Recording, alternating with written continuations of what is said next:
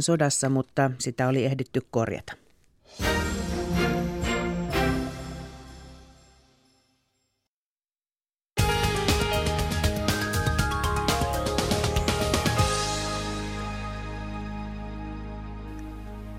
Keski-Pohjanmaan tiestöllä liikkuu erikoiskuljetus, jonka vuoksi liikenne pysäytetään ajoittain.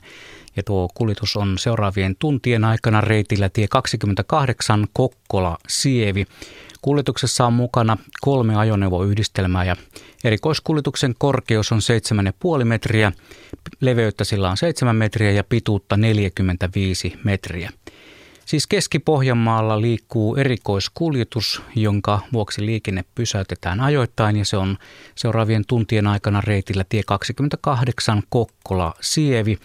Kuljetuksessa on mukana kolme ajoneuvoyhdistelmää, korkeus 7,5 metriä, leveys 7 metriä ja pituutta ajoneuvoyhdistelmällä on 45 metriä.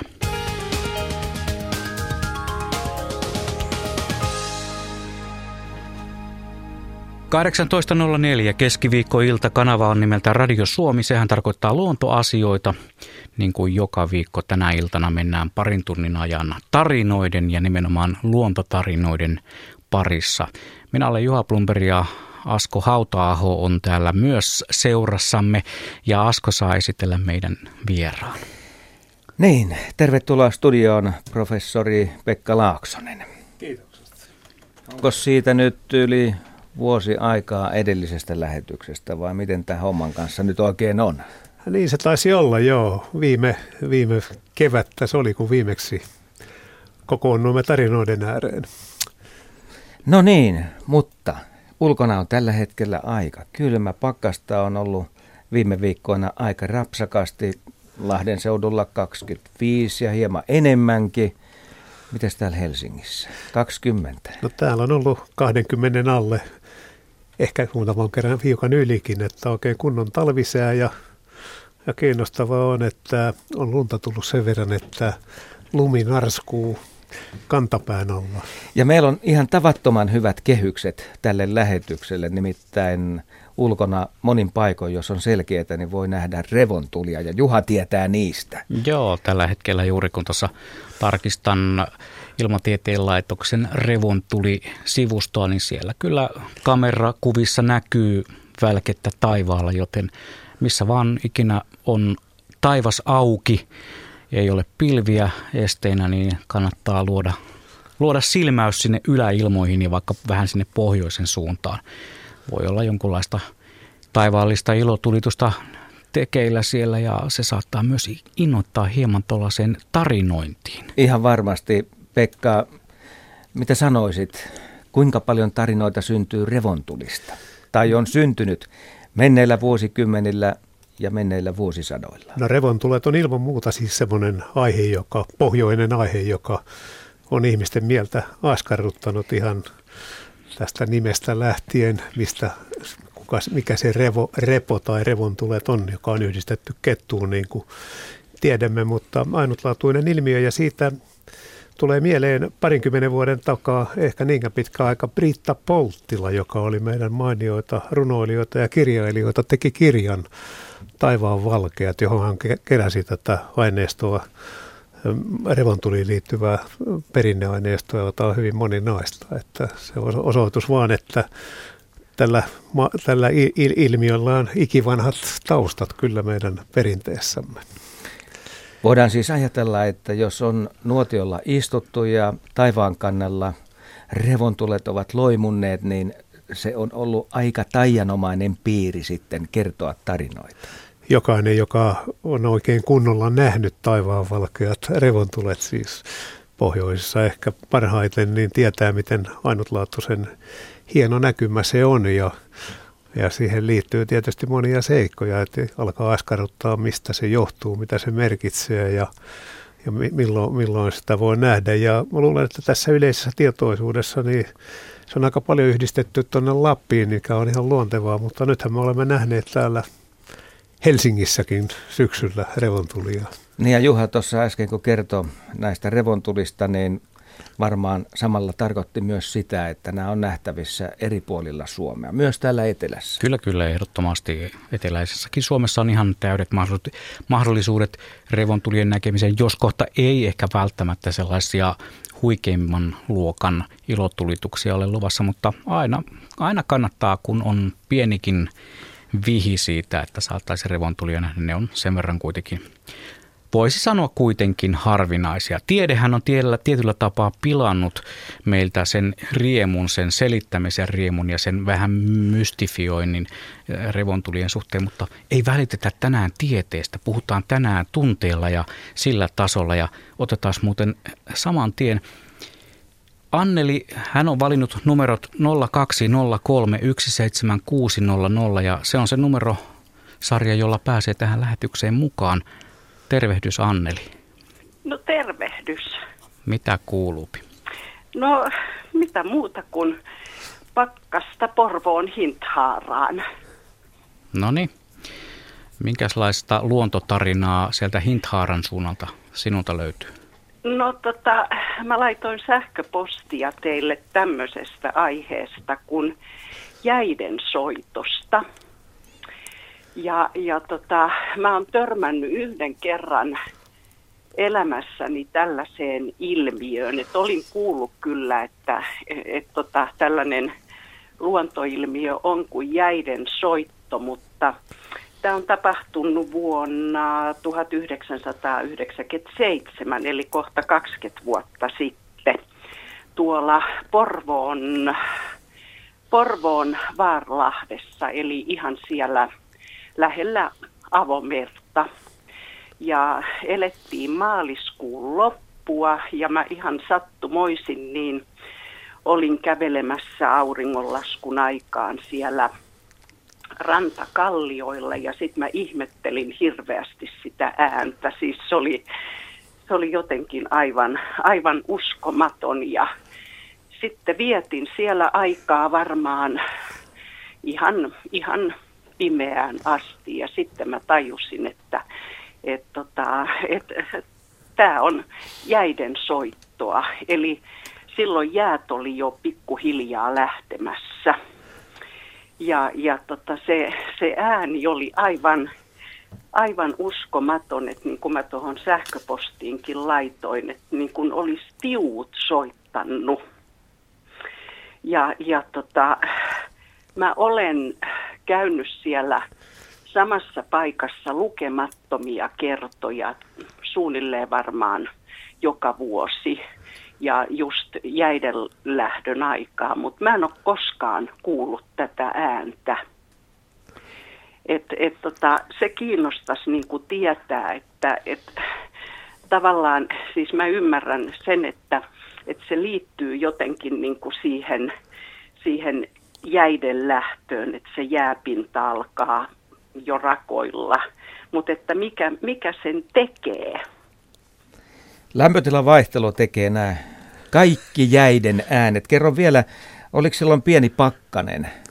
Öö, oli. Ilmeisesti oli. oli. oli. Muistaakseni, muistaakseni oli sille, että jos mä nyt sanoisin, että ihan muutama aste. Ja sitten se jään pinta oli sellainen, että kun mä katsoin, että että niin kauas kun mä pystyin katsomaan, niin, niin tota, se, se rakoili, mutta siinä ei ollut kuitenkaan mitenkään vettä vielä näkyvissä. Sitten tietysti kun puhutaan merijäistä, jotka mulle on vähän tuntemattomampia. Mä oon kyllä äänittänyt sisävesillä näitä jäiden ääniä vaikka kuinka paljon, mutta tällaisen ison veden äärellä saattaa sitten olla vielä sekin ilmiö, että jos on sitä sulaa vyöhykettä siellä kauempana ja jäät painuu, niin siitäkin syntyy sitten varmasti tällaisia erikoisia ääniä, mitä sitten pääsee kuuntelemaan ja mm. ihailemaan. Ja siinä varmaan, jos ei tietäisi, mistä se ääni tulee, niin siinäkin saattaisi alkaa mielikuvitus laukata ja alkaa jonkunlainen tarina kehittyä omassa päässään, että, että sikäli tällainen äänien kautta tulevat tarinat voi joskus olla aavistuksen ehkä pelottaviakin, kun ei, mm-hmm. ei ole ihan sata varma, mistä se, mistä se ääni tulee, vähän niin kuin tässäkin puhelussa kävi ilmi. Joo, ne voi olla pelottavia tai sitten äärimmäisen kauniita. Mulla tulee tästä Annelin kertomuksesta mieleen yksi kevätilta. olin Heikki Kirkisen kanssa Pohjois-Karjalassa, Liperissä säynäviä pyytämässä kevää, keväällä. Ja se oli siis sellainen vaihe, jolloin jäät olivat juuri sulamassa tai sulaneet puikoiksi.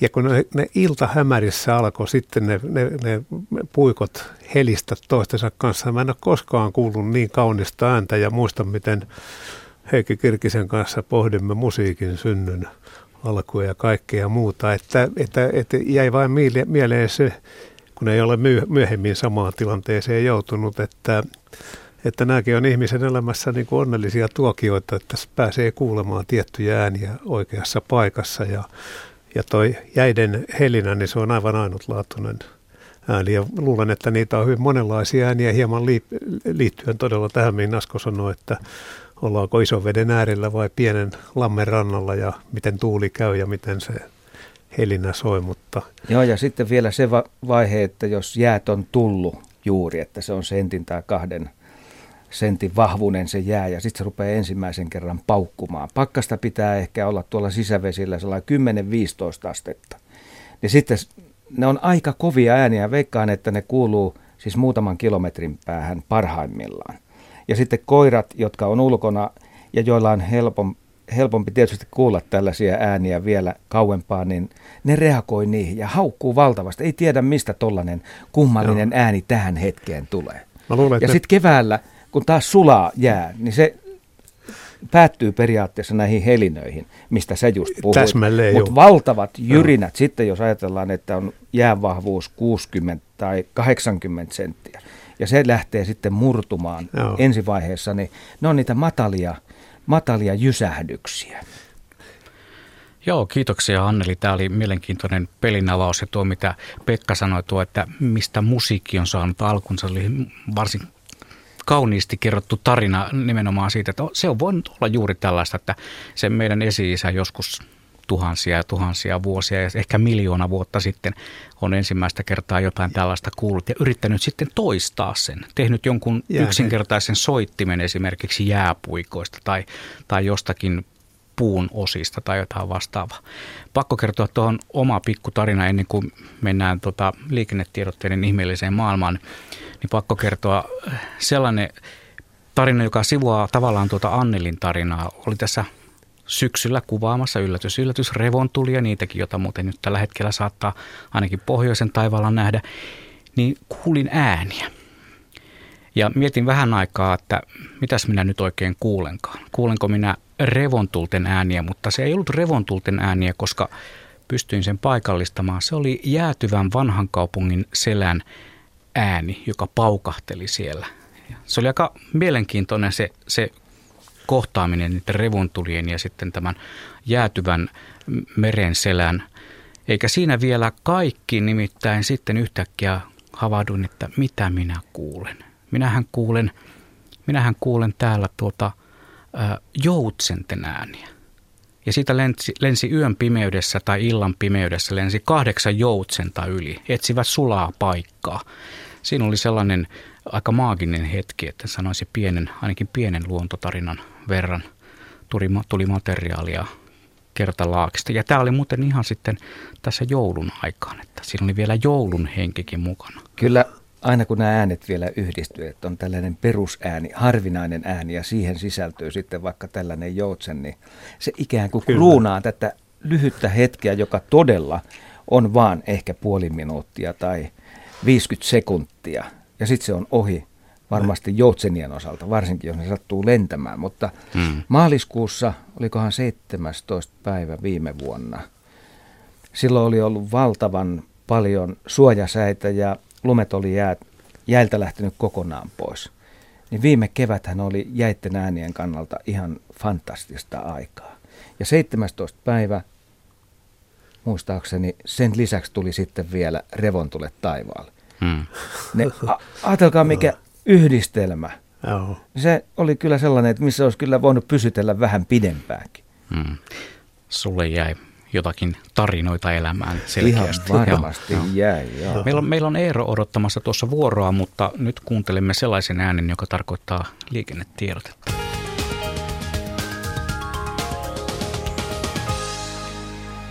Ensin Helsinkiin tie 101, kehä ykkösenä tunnettu väylä. Siellä on palava ajoneuvo tiellä Vihdin liittymän kohdalla, Vihdintien liittymän kohdalla. Siis kehä ykkösellä tie 101 Helsingissä Vihdintien liittymän kohdalla. Kohdalla on palava ajoneuvo tiellä ja se haittaa länteen suuntautuvaa liikennettä. Ramppi kehä ykköseltä idästä Viinintielle on suljettu. Ja tie 58 Orivedellä siellä on välillä Hirsilä Oripohja tapahtunut onnettomuus, joka haittaa liikennettä. Siis tie 58 Orivedellä Hirsilä Oripohja onnettomuuden vuoksi on vähän liikenteellisiä ongelmia.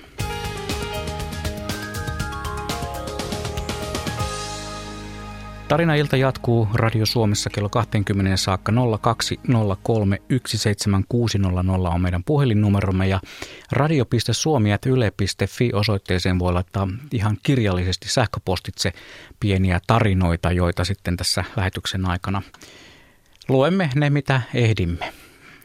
Asko. Joo, meillä taitaa olla siellä Eero puhelimessa. Meillähän on Eero. Terve. Terve, terve täältä Kiteeltä. No niin. Eero puhelimessa. Ja minkälaisella tarinalla lähdetään liikkeelle?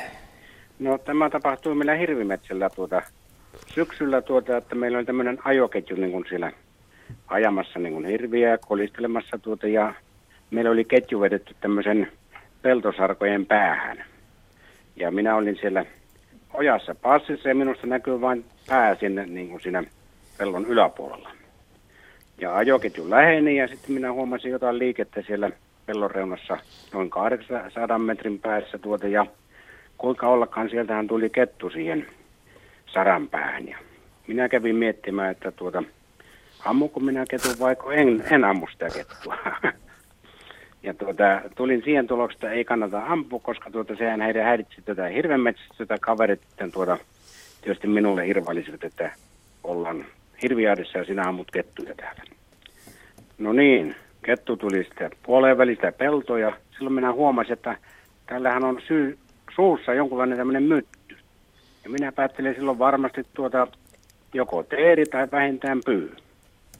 Ja se tuli edelleen minun kohti ja minä kävin miettimään, että tuota, miten minä saan tämän paistin tältä ketun suusta pois tuota. Ja minä olin aivan hiljaa ja niinhän se kettu tuli minua kohti ja pääsin noin kymmenen metrin päähän ja sitten minä hyppäsin sieltä ojasta ylös ja sanoin, että böö. Nostin kädet pystyä. Ketulta aukesi suu ja se mytty tipahti siihen kymmenen metrin päähän minusta ja kettu oli kuin punainen viiva, kun se meni sinne tuota, omaan tulosuuntansa ihan ja katsovasta sitä pellon perältä, mikä kumma, kumma ukkeli tuo tuolla pellon päässä oikein oli. ja minä menen nostamaan sitä lintua sieltä, tuota, niin minä hämmästyn, se oli näätä vielä lämmin oleva näätä tuota, ja ihan selvä näätä tuota, ja ihmetellä täytyy, että miten oli kettu saanut näädän kiinni ja tapettua sen. Tämmöinen tarina. To, toi helpotti kyllä, että olit vaan pään verran maan pinnan yläpuolella, että pystyit sillä tavalla olemaan lähes näkymättömissä. Kyllä, että kettu sitten oja, tuli ojassa. sieltä niin. rohkeasti ja sitten saattoit esittää pö vision Kyllä. siinä. Kyllä. Suu loksahti auki ja mytty jäi siihen. Mutta kyllä minäkin hämmästyin, kun minä menin niin kuin teeripaistelin, niin täällä on vaan sitten näätä. No niin. Mm, kyllä. Se oli näätä, on, näätä on täytettynä mulla nyt seinällä tuolla katselemassa. Kyllä No se niin. aika erikoinen juttuhan se on, että kettu näädän on napannut. Joo. Silloin on ollut joku maastotaival, että puita Var- ei var- ollut lähellä. Niin varmasti ollut. Oliko näätä ihan hyvä kuntoinen muuten, että oli, Oli, se oli lokakuuta, niin sehän oli, turkki oli jo silleen aika puhdistunut ja keltainen kaulanalous, niin kuin näädällä onkin tuota, niin se oli ihan selvä näätä. Selvä. Hieno kertomus tämä. Kiitoksia Eero soitosta. Kiitos, No kiitos. niin, hyvää iltaa. Joo, ilta, Moi, moi. Ei. Joo, 22 minuuttia yli 18 on kello ja tämä meidän tarinailtamme, sen kun rullaa eteenpäin. Tarinoita tuntuu tulevan ö, puhelinlinjoilta, ovat, ette sanoisi punaisina, siellä on jo seuraava, seuraava odottamassa Risto, mutta muistutan vielä tuosta sähköpostiosoitteesta radio.suomi.yle.fi. Otetaan Risto mukaan lähetykseen saman tien. Terve. No hyvää iltaa. Ja Haminasta. Haminasta. No niin, just Haminasta.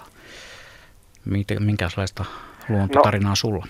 Mulla on tuota semmoinen 2014 oltiin elokuun alkuviikolla mökillä tuolla Suomussalmella ja meitä oli kuusi henkeä siinä keskiviikkoiltana. Lapset olivat saunoneet jo ja tulivat järvestä siihen, että hei pappa, että tuolta tulee ää, poro tota rantaa pitkin. No me lähdettiin sitten katsomaan siihen laiturin päähän ja että ei tuo kyllä mikään poro ole, että se on koira. Ei se ole kyllä koirakaan, että ei koira kulje noin rennosti. Se nuuski sitä rantaa ja merkkaili välillä. Siinä oli nuo poron jäljet, koska tuota, porot kulki siinä ihan päivittäin sitä rantahietikkoa pitkin. Ja se tuli ja merkkaili ja me oltiin siinä rannassa ja ihmeteltiin, että on, kyllä se täytyy olla susi, että ei, ei koira ei ole tollanen. Ja, ja se tulee ja tulee ja siinä oli sitten naapurin laituri, jonka alitse sitten viimeltään, kun se kierti sen Lahden pohjukkan, niin sieltä se sitten vihon viimein näki meidät ja tämä koko het- hetki kesti sellaisen varmaan lähes 10 minuuttia ja siinä vaiheessa, kun se tajusi, että kas kummaa, että siellä on ihmisiä, niin se pyörähti ympäri ja häipyi metsään. Käytiin sitten jäljempään siinä, missä tämä susi tosiaan meni metsään, niin katsomassa, että siellä oli semmoinen 8-9 senttiset käpälänjäljet siinä pehmeässä rantahiakassa. Toi oli tosi harvinainen tilanne. Se oli harvinainen tilanne, että lapset yritti ottaa kuvaa, mutta koska se oli niin kuin vastavalo, niin eihän sitä mitään tullut. Ja se ei kuulu, se ei kuulu meitä, koska tuota aallot löi rantaan ja tuuli kävi sieltä niin kuin sivusta ja me oltiin niin kuin kaikki tuulen alla. Mitäs Pekka? Sanot tähän. Se Kova on aika, havainto. aika kiinnostava havainto ja, ja siinäkin mielessä, että olette päässeet noin pit, pitkään katselemaan sitä. Kymmenen minuuttia, joo. Kymmenen minuuttia. Oliko se paikka Suomussalmella lähellä rajan pintaa, että oliko No, susi naapurin puolelta tullut ehkä? ehkä todennäköistä, mutta tuota, ei tästä kyllä tosiaan rajallekaan pisimmillään ole kuin semmoinen reilu 15 kilometriä. Just, joo. Et kyllä se oli semmoinen, semmoinen kokemus, että mä luulen, että lapsetkin niin olivat tyttären, tyttären lapsia, että ne oli meillä niin kuin mummi ja papan mukana, niin ne olivat tuota, erittäin otettuja. Tämä oli valtava hieno kokemus, että kun näki suden noin läheltä, eikä yhtään pelottanut. Tämä on, muuten, tämä on muuten sellainen asia, mitä varmasti siellä teillä nyt kymmeniä vuosia sitten kerrotaan eri ihmisten voimin eteenpäin. Toivottavasti. Tarinan muodossa. Näinhän, näinhän se menee, joo, että, että kun kerran näkee, niin voi oikein muistella sitä ja, ja vaikka susista paljon puhutaan, niin ei kovin moni niitä kuitenkaan ole varsinaisesti päässyt näkemään, että mm. sen verran harvinainen otus. En, en minäkään ole kuin kerran nähnyt Ilomantsissa samoin rajan pinnassa ja se oli hieno kokemus. Sen muista, mutta en ryhdy kertomaan sitä nyt tässä tarkemmin. Hienoa, kiitoksia Risto. Tämä oli oikein vähän jännittäväkin tarina, mutta hyvä kun sanoit sen, että ketään ei pelottanut. Joo, on- kiitos. Kiitos teille ja hyvää iltaa ja Kiitos. paljon kiitoksia hyvästä ohjelmasta. Kiitoksia vaan. Meillä on seuraava soittaja Laila jo tuolla langan päässä odottelemassa, mutta mitäs me tässä kohtaa voitaisiin tota, oikeastaan, otetaan yksi tarina tuolta, kun sähköpostitsekin on tullut näitä, näitä tarinoita meille, Ö, niin ihan tällainen pieni kuittaus vaan tähän meidän aloitusteemaan, eli revontuli. Nimittäin Antti kertoo, Antti L. kertoo tien päältä, että moi ollaan ajamassa Turusta Raumalle Säkylän kautta ja ollaan ihailtu revontulia pitkin matkaa. Hienoa. Tällainen pieni tarina tien päältä. Mahtavaa. Se on, se on hyvä. Ja tosiaan noita pieniä tarinoita, vähän pidempiäkin kuin tuo Antin tarina, voi laittaa osoitteella radio.suomi.yle.fi. Mennään sitten Pudasjärven suuntaan. Siellä on Laila langan päässä. Odotas pieni hetki. Nyt on Laila langan päässä. ei ole Laila, kun on Paula. No ei se... kuitenkin. No joo, no tuota, aika lähelle meni. No Anteeksi. aika likelle se meni. Joo. Tuota, mä kertoisin kohtaamisesta Naalin kanssa. Tästä on äh, jokunen vuosi aikaa ja me oltiin miehen kanssa tämmöisellä tavallisella kahden kolmen viikon ylätunturireissulla ja, ja tuota, me ihmeteltiin sitten, että kun me oltiin edelliseltä järveltä sitten tuotu semmoista lähes kunnolla kraavaantunutta taimenta sitten ja laitettiin teltan lieteen alle. Ja me katsottiin, että voi hyvänen aika seuraavana aamuna, että mihin hemmettiin ne meidän taimenot on joutunut, kun huolittaisi niitä leivän päälle. Ja tuota, se sitten jäi niin kuin ihmettelyn varaa eikä sen kummemmin kiinnitetty siihen huomiota. Ja sitten seuraavana päivänä, niin, tai oikeastaan samana iltapäivänä, niin tuota, nähtiin semmoinen aivan ihana. Mä katsottiin, että herra se ei voi olla totta, että me nähdään naali. Ja naali pyöri sitten siinä ja vohki meidän sapuskoita ja perkuujätteitä sitten ja, ja no sitten me otettiin vähän tämmöisiä alamittaisia kalojakin ja, ja syötettiin sitä. Ja tuota, se oli kolme päivää meillä tämmöisenä pikkukerjäläisenä ja se tuli, olisi niin kuin mitä päähän, että sitä olisi päässyt koskemaankin. Mutta tota, ei me sitten tehty sitä, että katteltiin vaan. Ja sitten pois lähtiessä niin jätettiin tälle herralle tai rouvalle sitten ö, pari rautua, että vie evääksi sitten. Ja ö, se kuskas niitä jonnekin semmoiseen louhikkoon, eli ehkä siellä oli pentuja, toivottavasti oli.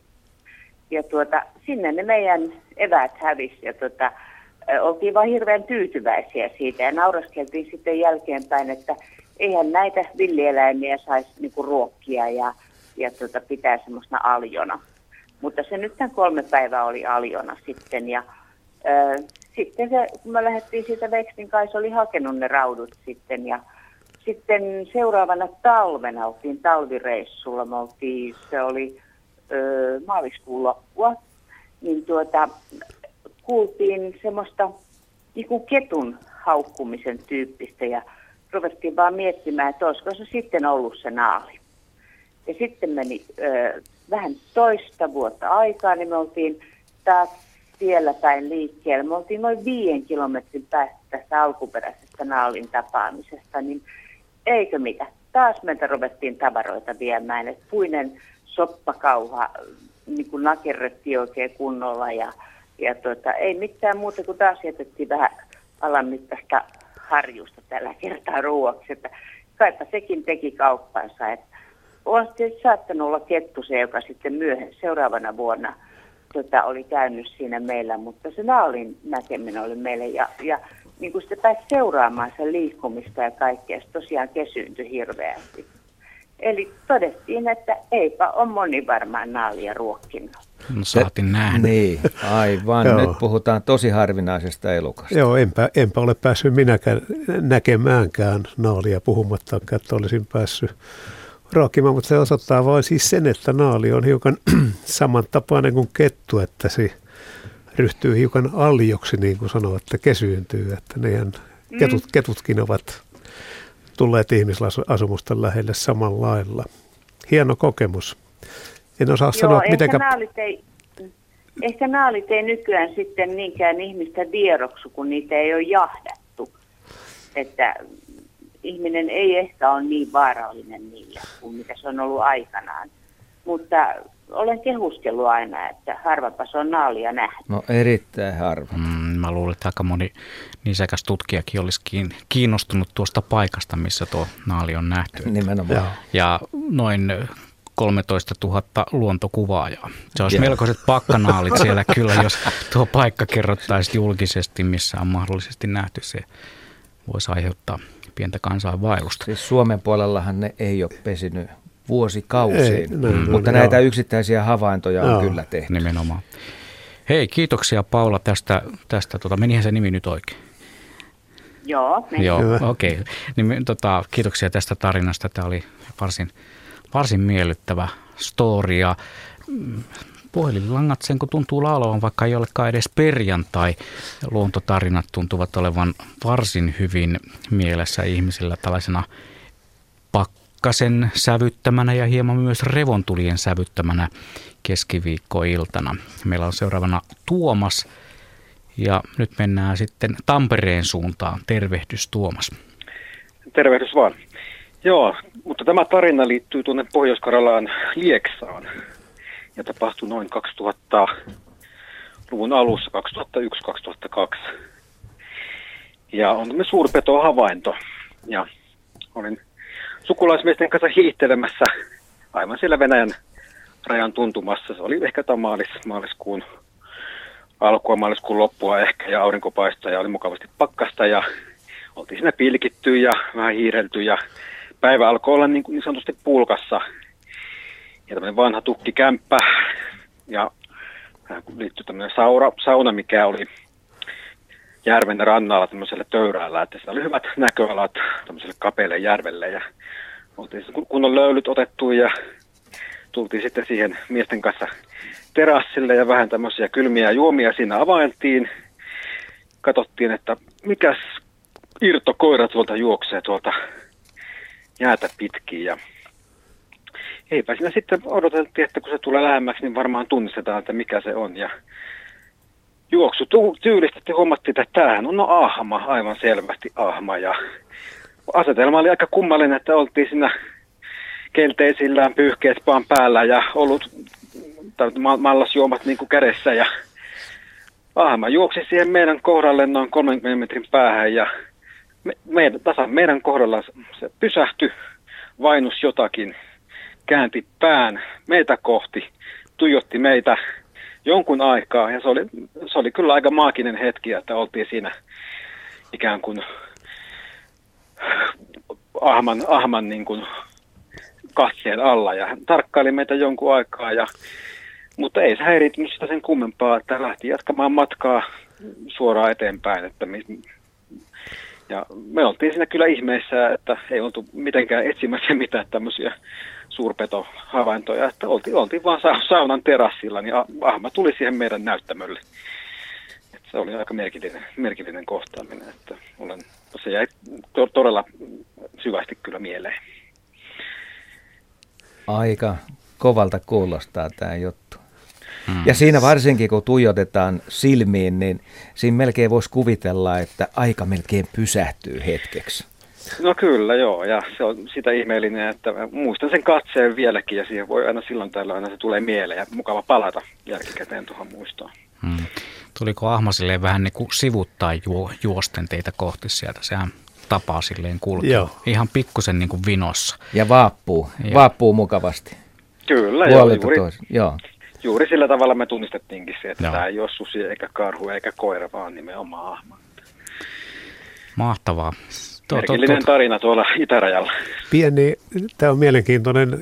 Joo, mä en ole päässyt ahmaa myöskään näkemään luonnossa koskaan, mutta tulee mieleen pieni kertomus tästä vaan nuoruusvuosilta, kun olin murteita nauhoittamassa tuolla Pohjois-Norjassa siellä Petsamon rajalla. Ja siellä oli eräällä miehellä ahman nahka myytävänä. Ja mä ostin sen nah- ah, ahman nahan ja myöhemmin on tullut siis semmoinen tilanne esiin, että joku, joka tiesi, että mulla se nahka on, niin olisi halunnut ostaa. Ja siinä on semmoinen ominaisuus ahman nahassa kuulemma, että näin kovilla pakkasilla niin kuin nyt on, se ei huuru ollenkaan. Ja tämä mies oli suunnittelemassa jotakin Grönlannin matkaa ja huppua siis Anorakin reunoihin ja tiesi, että tämmöinen, mutta ei, en, en, enpä luopunut tästä. Tämä vaan, että, että se osoittaa, että näillä arktisilla tietyillä eläimillä on tämmöinen ominaisuus tässä na, na, nahassa ja karvoissa, että ne eivät huuru. Joo. Tämmöinen on ahma. Kyllä. Hienoa. Kiitoksia Tuomas soitosta. Kiitoksia oikein paljon. Hei. Moi moi. Ja tosiaan 0203 17600 on tarinaillan puhelinnumero ja tuossa Kotvasen kuluttua kurkistetaan hieman säätietoja, minkälaisissa säissä niitä uusia tarinoita sitten imuroidaan sisään. Ja siellä on jo Tuulakin odottamassa omaa puheli, puheluvuoroaan ja radio.suomi.yle.fi osoitteeseen voi laittaa myös tulemaan kirjallisia tarinoita. Ja kun eikä siinäkään, niin kuin tavataan sanoa, eikä siinäkään vielä kaikki nimittäin Liikenteellistä tarinaa edelleen Helsinkiin. Tilanne on vähän muuttunut tuolla tiellä 101 eli Kehä ykkösenä tunnettu paikka siellä Vihdintien liittymässä on palava ajoneuvo tiellä ja sen vuoksi liikenne ruuhkautuu ja tämä haittaa ajosuunnassa länteen ja ramppi Kehä ykköseltä idästä Vihdintielle. Yksi ajokaista siellä on suljettu. Siis Kehä ykkösellä Vihdintien liittymässä on palava ajoneuvo tielle ja liikenne ruuhkautuu. Haittaa ajosuunnassa länteen. Ramppi Kehä ykköseltä idästä Vihdintielle on, sieltä on yksi ajokaista suljettu.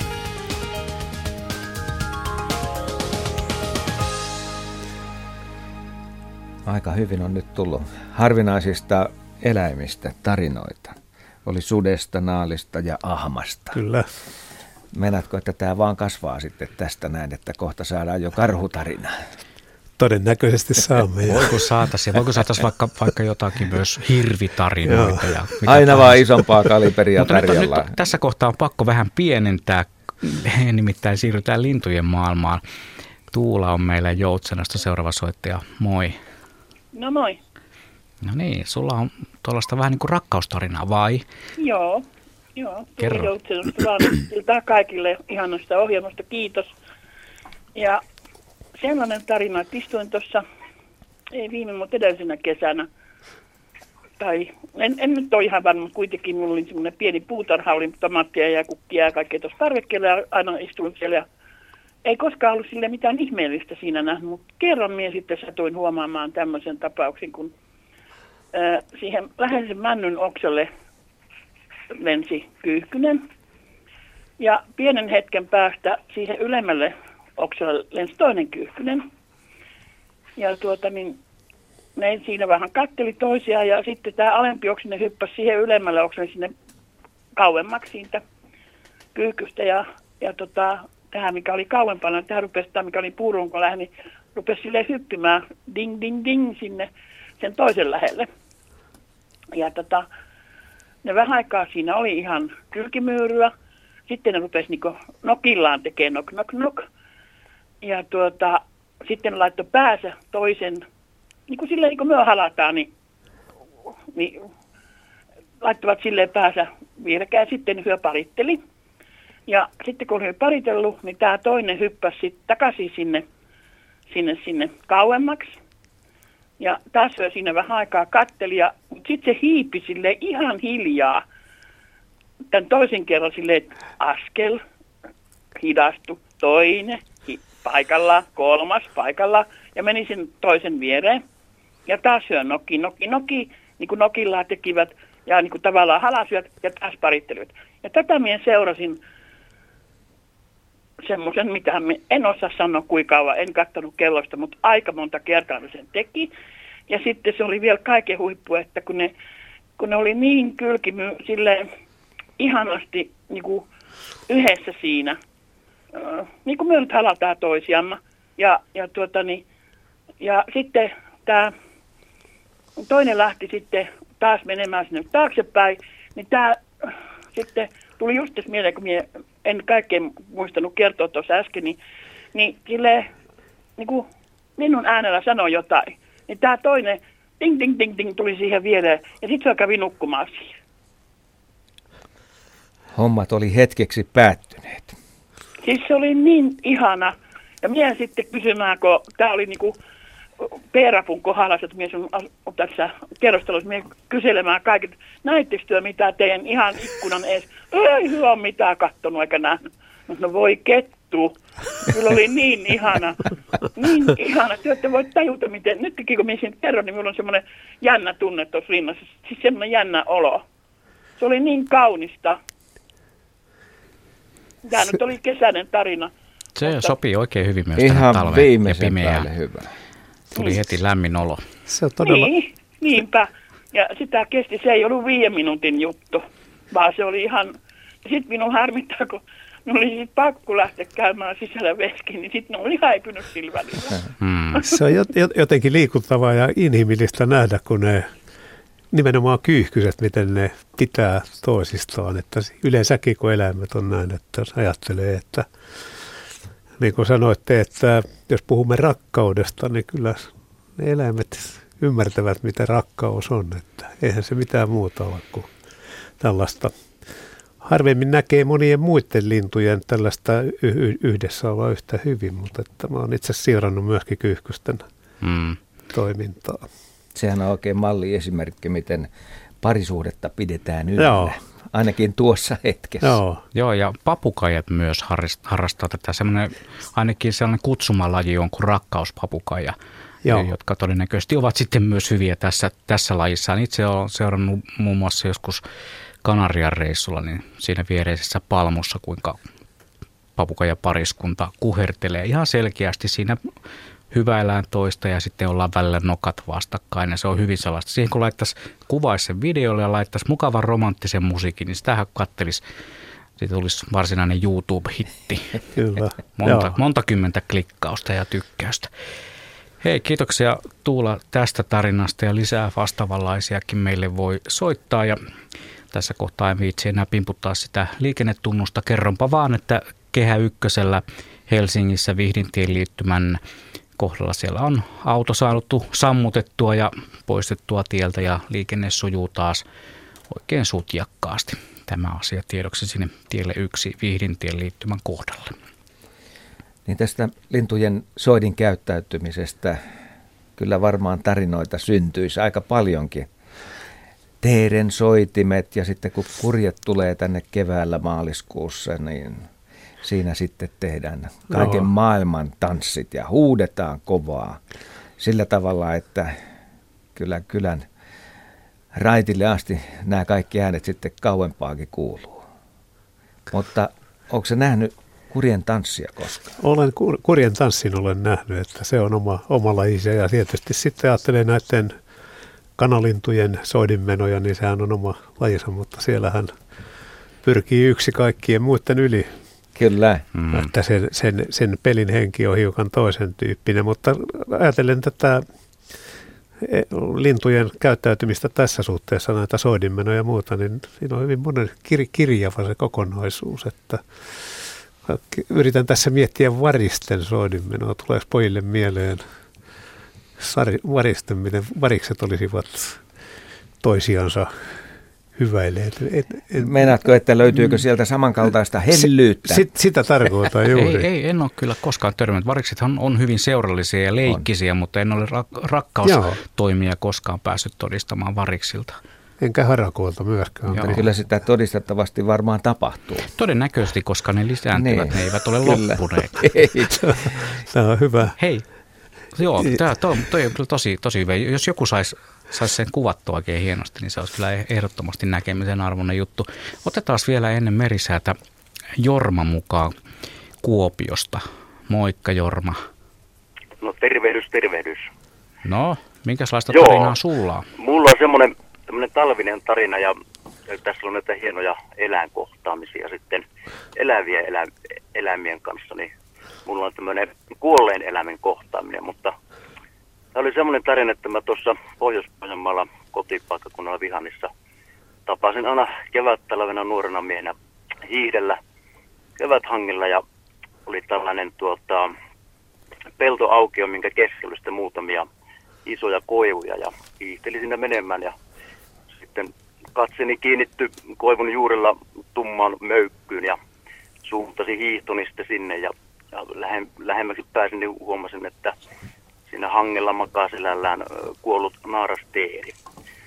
Ja menin sitä sitten lähemmäs katselemaan, katselemaan ja katsoin, että se on ihan hyvä kuntoinen ja se taisi vielä olla ei ihan niin kuin kuoli jäykkäkään. Ja, ja sitten kiinnitti katseni siihen päähän ja huomasin, että tämän teidän ylänokka oli kääntynyt alanokan läpi siitä pehmeästä osasta, että se kaula pus, pussin läpi se nokan pää melkein, melkein tuli. Ja tuota, se oli ilmeisesti kuollut siihen paikkaan tai, tai mitä lienee tapahtunut, että olisiko mä tein sitten tehnyt virhearvion len, lennossa ja törmännyt siihen koivussa olevaan oksaan tai jotain, mutta harmittelin jälkeenpäin sitten, että kamera se pitäisi aina mukana olla, että siitä olisi saanut kyllä eräälehteen veikeän näköisen kuvan siitä teidän päästä.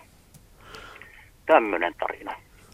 Ne on varmaan aika harvinainen. Mitäs Joo, Pekka? arvoituksellinen ja ikävä tarina, että ehkä, ehkä teeri on lentänyt. Ehkä voi käydä näin, että Törmäykseltä se tör, vaikuttaa, tör, tör, törmää yllättäen. Että, jos lintu muuten näyttää Joo. siltä, että se olisi kunnossa. Joo, Niin, se oli ihan hyvä kuultune. Olisiko näin, että parvi on pölähtynyt vaikka kanahaukka läheisestä mekiköstä ja ne on sitten panikissa aikonneet ja tämä teeri onneton sitten lentipäin puuta ja pyörähti sieltä alas. Että olisiko se kuollut heti, että kun sen nokkaa sitä juuresta murtunut, niin, niin taitaa se kuolema tulla aika lailla. Kyllä ja varmaan niskat siinä on mennyt Mm. sitten samalla. Että. Niin. Aika nopeaa toimintaa, mutta hei, tämä oli tällainen tarina, minkä kerroit. Ja melkein pääsit hei todistamaan sitä hetkeä, että mitä siinä oikeasti sitten olisi tapahtunutkaan. Niinpä. Hyvä, Hyvä. kiitoksia Jorma. Kiitos ja hyvää talven jatkoa. Kiitos samoin, moi moi. Moi.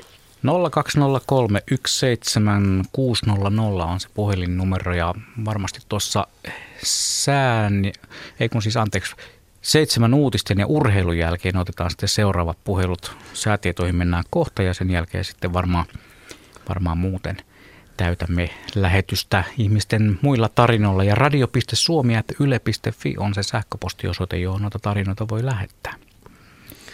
Joo, hetken kuluttua Juha siis kertoo tuoreimmat merisäätiedot ja sitten tiedetään tarkemmin näistä asioista, mutta todella hienoa tehdä täällä tätä tarinailtaa ja hyvin on käynnistynyt tämä homma. kiinnostavia jänniä juttuja tulee eri tahoilta ja se osoittaa vaan sen, että luonto puhuttelee meitä ja, ja uudet ja vanhat kokemukset ovat elävät, elävät keskenään, että, että, että, että tämmöinen on pakkas illan Ja revontuli-illan revontuli Hieno illan tarinan, tarinoiden tarinahetki. henki. Kyllä. Sen verran pitää kurkistaa tuonne revontulikameroihin, että ainakin Kilpisjärven kamera on täynnä raitaa, eli siellä on, siellä on melkoiset leimut menossa.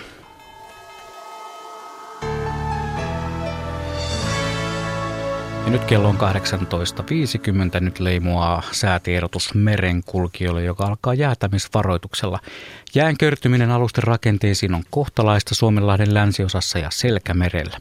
Siis jäätämisvaroitus, jään kertyminen alusten rakenteisiin on kohtalaista Suomenlahden länsiosassa ja Selkämerellä. Korkeapaine ulottuu Keski-Euroopasta Skandinaviaan, Etelä-Itämerellä oleva matalapaine liikkuu Kaakkoon. Pohjanlahdella olevat kaksi heikkoa osakeskusta täyttyvät. Odotettavissa huomisiltaan asti. Suomenlahden itäosa, Ahvenanmeri ja Saaristomeri, koillisen puoleista tuulta 3-7 metriä sekunnissa, yöllä pohjoisen puolelle kääntyvää tuulta, paikoin lumikuuroja. Suomenlahden länsiosa ja Pohjois-Itämeri koillistuulta 6-10 metriä sekunnissa. Yöllä tuuli vähän heikkenee ja kääntyy vähitellen pohjoisen puolelle aamusta alkaen 4-8 metrin sekunnissa. Paikoin lumikuuroja. Selkämeren eteläosa suunnataan vaihtelevaa tuulta 1-6 metriä sekunnissa. Yöllä tuuli kääntyy pohjoisen puolelle aamuyöstä alkaen 3-7 metrin sekunnissa. Paikoin lumikuuroja. Selkämeren pohjoisosa, merenkurkku ja perämeri, pohjoisen ja idän välistä tuulta 5-10 metriä sekunnissa. Yöllä tuuli heikkenee, aamupäivällä suunnataan vaihtelevaa tuulta 1-5 metriä sekunnissa. Iltapäivällä vähän voimistuvaa luoteistuulta, paikoin lumikuuroja. Saimaa, pohjoisen puoleista tuulta 0-4 metriä sekunnissa, enimmäkseen hyvä näkyvyys. Ja odotettavissa torstai-illasta perjantai-iltaan Suomenlahti enimmäkseen heikkoa pohjoisen puoleista tuulta, aamusta alkaen suunnataan vaihtelevaa tuulta. Pohjois-Itämeri, Ahvenanmeri ja Saaristomeri, pohjoisen ja lännen välistä tuulta alle 10 metriä sekunnissa, päivällä lännen ja lounaan välistä tuulta. Pohjanlahti lounaan puolelle kääntyvää ja voimistuvaa tuulta, tuulen voimakkuus alle 10 metriä sekunnissa. Sitten säätiedot rannikkoasemilta. Tänään kello 17 Haapasaaressa Pakkasasteita oli 18, tuuli puhalsi pohjoiskoillisesta 5 metriä sekunnissa, pilvistä ja saarella näkyvyyttä 39 kilometriä. Kotka rankki miinus 20, pohjoinen 4, melkein selkeää 18, Orrengrund 21 astetta pakkasta, pohjoiskoillisesta tuulta 6 metriä sekunnissa. Emäsalo miinus 18, pohjoiskoillinen 5, Kalbodegrund miinus 12, koillinen 4, Eestiluodossa pohjoistuulta 2 metriä sekunnissa. Harmaja miinus 14, pohjoiskoillinen 4, selkeää 28 kilometriä, Mäkiluoto miinus 13, koillinen 6, Bokashär miinus 13, koillinen 5, puolipilvistä 26. Jussaröö miinus 10, tuulitiedot puuttuvat pilvistä, näkyvyyttä 20 kilometriä. Hanko Tulliniemi miinus 10, koillinen 3, Russaröö miinus 9, pohjoiskoillinen 5, Venö miinus 8, itä 3. Utö miinus 6, itä 4, Utua 6, Bookshire miinus 2, itäkoillinen 7. Ristna pakkasasteita 4, koillisen puolelta tuulta 2 metriä sekunnissa, pilvistä ja 16 kilometriä näkyvyyttä. Gotska Sandön lämpötila nollassa, koillistuulta 4 metriä sekunnissa, pilvistä ja 42 kilometriä näkyvyyttä. Rajakari miinus 11, itä 2, Fagerholm miinus 9, muut tiedot puuttuvat. Kumlinge miinus 9, itä 2, pilvistä 20, Nyham miinus 5, itä 3, pilvistä 27 kilometriä näkyvyyttä, Märket miinus 3, pohjoiskoillinen 3. Isokari miinus 8, eteläkaakko 4, pilvistä 43 kilometriä, kylmäpihlaja miinus 13, itä 3, puolipilvistä 27, Tahkoluoto miinus 11, Kaakko 6, pilvistä 25. Selgrund miinus 10, Koillinen 3, lumikuuroja 20 kilometriä näkyvyyttä, Bredskäret miinus 15, Pohjoiskoillinen 6. Strömingsboden miinus 13, Pohjoiskoillinen 7, Valassaaret miinus 18, Pohjoinen 7, Kallan miinus 11, Länsiluude 3. Tankkar miinus 12, länsi 4, heikkoa lumisadetta, näkyvyyttä 1 kilometri, ulkokalla miinus 22, itäkaakko 5. Nahkiainen miinus 18, 4 metriä sekunnissa tuulta, mutta suuntatieto puuttuu. Raahe miinus 21, itä 5, 17 kilometriä näkyvyyttä, Oulun vihreä saari miinus 21, itä 3, 26 kilometriä, Marjaniemi miinus 22, itä 5, selkeää 23, Kemi 1 miinus 20, Itä-Koillinen 6 ja ajoksessa pakkasasteita 25, koillistuulta 4 metriä sekunnissa, selkeää ja näkyvyyttä 10 kilometriä. Meriveden korkeudet. Tänään kello 17. Kemia Oulu miinus 15 senttimetriä, Raahe miinus 13, Pietarsaari miinus 9, Vaasa miinus 12, Kaskinen miinus 11 senttimetriä, Rauma ja Mäntyluoto miinus 17 senttimetriä, Turku miinus 21, Föglö miinus 18, Hanko miinus 22, Helsinki miinus 29 ja Hamina miinus 32 senttimetriä. Alkon korkeus tänään kello 17, Pohjois-Itämerellä mitattuna 2,7 metriä.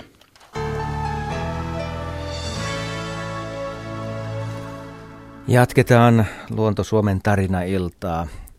Pekka Laaksonen, mikä on pimeän ja hämärän hyssyn merkitys tarinoille, niiden synnylle ja niiden kerronnalle? No hämärän hyssy on ollut se vanha hieno aika, jolloin hiljennyttiin työpäivän päätteeksi ja saatettiin hieman levättää, mutta kertoa, ker, kertoilla myös ja puhua tarinoita. Kun ajattelee aikaa siis ennen tätä meidän radioamme tai televisiota tai Ennen nettiaikaa, valoa. niin ihmisillä sähkövaloa. On, sähkövaloa. Ihmisillä on ollut aina tarve kuitenkin puhua ja, ja keskustella. Ja, ja niin kuin tämä, nyt nämäkin tarinat, joita tässä olemme kuulleet, niin ne on semmoisia, jotka ovat jääneet ihmisten mieleen ja sillä tavalla niin kuin merkataan menneisyyttä ja kerrotaan sitten jälkeläisille tai muille ystäville tapahtumia. Että sillä lailla tieto lisääntyy ja säilyy ja muuttaa muotoaan, että semmoinen tilanne, jolloin ihmiset olivat ehkä hiukan niin kuin nyt on aikoja, että ihmiset eivät tietyissä tilanteissa puhu juuri ollenkaan, niin se on lasten pelaaminen tai muu, niin siihen liittyy pieniä kysymysmerkkejä, mutta... Ei, sehän on aika tavallista tänä päivänä, että ei valtavasti puhuta toiselle ihmiselle, taikka jos on vähänkin vieraampi, niin vielä vähemmän. Aika paljon on ihmisiä, jotka on aika hi- hi- hiljallensa. Joo, nä- näin on asia. Et tiedon välittäminen tässä suhteessa on toinen. Mutta kun ajattelee meidän näitä kertomuksia ja tarinoita, jossa siis kun ajatellaan koko Suomea ja se historiaa, niin kyllähän tämä meidän vanha kansanrunousarkistomme on ainutlaatuinen aare, aitta, jonne on parin sadan vuoden ajankohta kerätty aineistoa, joka siellä odottaa uusia löytäjiä ja, ja, ja edelleenkin niitä tietysti tallennetaan, se on selvä. Niin sinäkin olet oman kortes kantanut siihen hommaan, olet tallentanut näitä tarinoita. Millaista hommaa se on? Sehän oli erittäin hienoa hommaa siis. Se, se aika, jolloin me teimme aika paljon kenttätöitä, käytiin nauhoittamassa tarinoita, äh, ihmisten kertomuksia ja, ja kaikkea muuta. Ja sitten oli myöskin siis kirjoittavia kertoja. Sekin kannattaa muistaa tässä yhteydessä, että oli suuria keruukilpailuja, joihin ihmiset kertoivat oman elämänsä tarinoita. Ja luulenpa, että se aineisto, ne kymmenet tuhannet sivut, jotka siellä odottavat uutta löytäjäänsä, ne tulevat kertomaan kyllä Suomen historiasta mielenkiintoisia asioita sitten myöhemmin, kun ajat ovat vaihtuneet. Ja siellä on ilman muuta näillä luontotarinoilla oma keskeinen osansa. Ja hämärän hyssyn hetkelle ja myös revontulten loimottaessa taivaalla onkin hyvä kertoa yksi pieni tarina. Tämän on kirjoittanut Sirpa. Hei, olen harrastanut kylmän veden uintia ja niissä merkeissä kävin Vaasassa Strömsöön uimarannalla aina jäiden tuloon saakka. Oli marraskuun alku ja salmessa vesi avoinna. Lämpötila lähellä nollaa, koska vesirajassa oli jo ohut riite. Saatuni uimatossut jalkaan aloivat, alkoivat revontulet levittäytyä taivaalle ja heijastuivat mustan veden pintaan. Pääsin uimaan revontuli siltaan ja kokemus oli mieleen painuva. Näin meille kirjoitti siis Sirpa ja näihin tunnelmiin on hyvä lopettaa tämä, tämä sessio. Kello tulee 19. On aika siirtyä uutisten maailmaan. Uutisten ja urheilun jälkeen jatkamme tarinoita kello 20 saakka.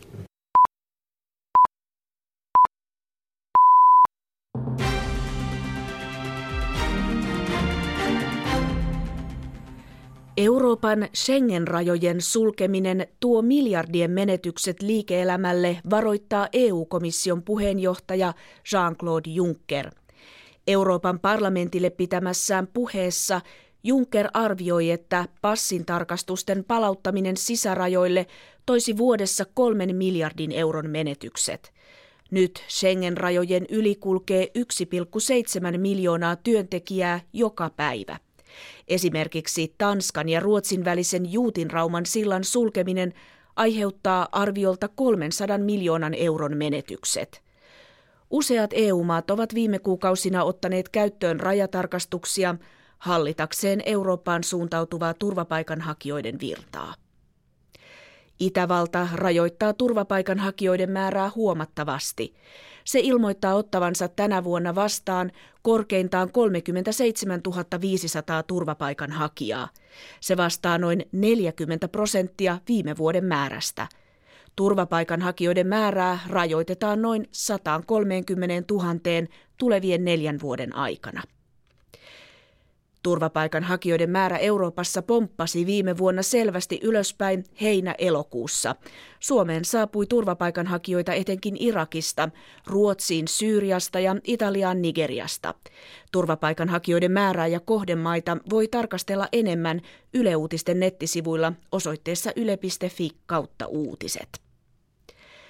Täällä kotimaassa palveluiden ulkoistaminen kunnissa on lisääntynyt.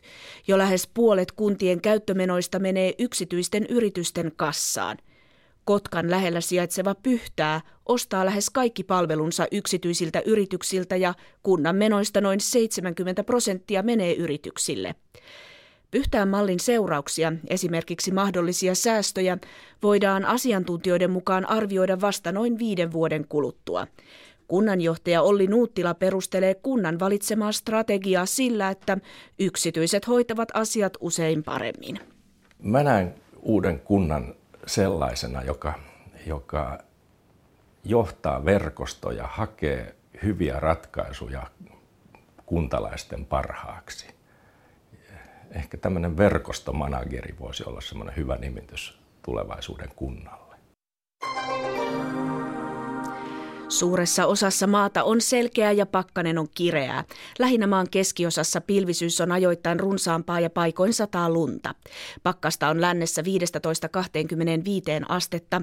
Idässä ja pohjoisessa on reilut 30 astetta ja pakkasvaroitus annetaan lähes koko maahan aivan läntisintä Suomea lukuun ottamatta. Ja ajokeli on paikoin huono Keski-Suomen ja Pohjanmaan maakunnissa koillismaata lukuun ottamatta lumisateen ja pöllyävän lumen vuoksi.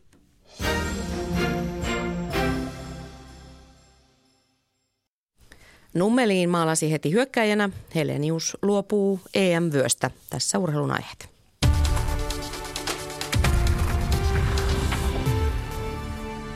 Jääkiekon SM-liigassa vietetään kahden ottelun iltaa. Toinen ottelu on TPS IFK, jossa TPS on kärsimä, kärsii melkoisesta loukkaantumissumasta ja siitä johtuen muun muassa tähän otteluun puolustaja Petteri Nummeliin laitettiin hyökkäjäksi, mutta mies heti kiitti tuostakin roolistaan ja on tehnyt ensimmäisessä erässä TPSn maalin.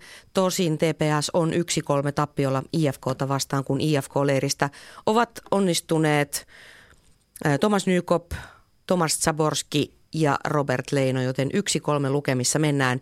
Jyp HPK-ottelu on toinen ottelu ja se on 0-0 lukemissa ensimmäisen erän jälkeen. Kumpaistakin ottelua seurataan suorana Yle Puhelta, joka on tänä iltana ihan paikan päällä studioineen tuolla Turussa. Raskaan sarjan Euroopan mestari Robert Helenius luopuu EM-vyöstään ja haluaa tavoitella maailmanmestaruutta. Joulukuussa tittelin voittaneen Heleniuksen piti puolustaa vyötään britti Derek Chisoraa vastaan, mutta hänen taustavaikuttajien mukaan ottelu ei olisi edistänyt uraa eteenpäin ajatellen juuri tuota MM-titteliä. Helenius ja Chisora kohtasivat aikanaan vuonna 2011, silloin suomalainen voitti. Helenius haluaa päästä MM-otteluun vuoden sisällä. Lisää aiheesta osoitteessa yle.fi kautta urheilua. Ja ikäviä uutisia taitoluistelusta. Viime syksynä loukkaantumisen jälkeen paluun kilpajalle tehnyt Julia Turkkila joutuu jättämään loppukauden kilpailut väliin nivusalueen rasitusvamman vuoksi. Turkkila toivoo pääsevänsä jatkamaan harjoittelua kuitenkin jo loppukevästä. Palataan urheiluihin tunnin kuluttua. Ja urheilusta siirrytään sitten toisenlaisten tarinoiden, nimittäin luontotarinoiden pariin. Ja tästä eteenpäin 55 pientä minuuttia vain ja ainoastaan niitä niin kohennellaan hieman tätä henkistä nuotiota, joka on tässä meidän tarinoiden ympärillä ja niin kuin on tullut kerrottua, niin yläpuolella on sitten revontulet, jotka kruunaa tätä tapahtumaa. Pekka Laaksonen, mikä on nuotion merkitys tarinakehyksessä? Se on hyvä kysymys. Hyvä kysymys. Nuotion merkitys on erittäin keskeinen ja ehkä se keskeisin tarina siinä on se, että, että tämä Arhippa Perttusen isä, Arhippa Perttunen oli siis se tunnetuin runonlaulaja, jota, joka, jolta Elias Lönnruut nämä Kalevalan ainekset ja muut keräsi, niin kertoi, että hänen isänsä lähti aina syksyisin ää, muikun pyyntiin Latvajärveltä hieman pohjoisiin ja siellä nuotion ääressä, siis tämän muikunpyynnin aikana miehet lauloivat kilpaa pitkiä, pitkiä, pitkiä Kalevala-mittaisia runoja ja, ja tietysti näin tehtiin muuallakin. Tämä on vain esimerkki siitä, kun kysyit, mikä on nuotion merkitys, että nuotio on ollut se paikka, jossa on, on tällä tavalla kerrottu menneisyyttä laulamalla ja jokainen, joka on nuotion tulta katsellut, niin ymmärtää, että siinä on helppo puhua ja muistella ja, sillä, laulaa, jos osaa. Sillä saadaan hieno lähipiiri, oranssin sävyinen ja toisaalta myöskin se valo siihen pimeyteen. Nimenomaan, nimenomaan.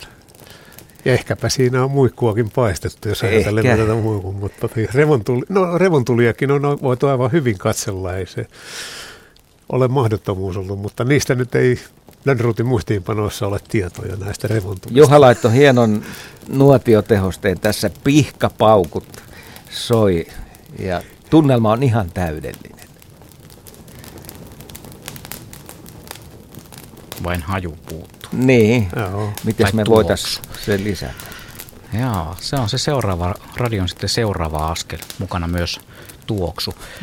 Näitä luontotarinoita voi meille tosiaan soitella. Puhelinnumeromme on 0203 17600. Mirjami tuossa lasin takana vastaa puheluihin ja sitten radio.suomi.yle.fi sähköpostiosoitteeseen voi myös tarinoita laittaa. Ja kyllähän niitä on tullutkin ja puhelinlinjat ovat aivan punaisena tällä hetkellä.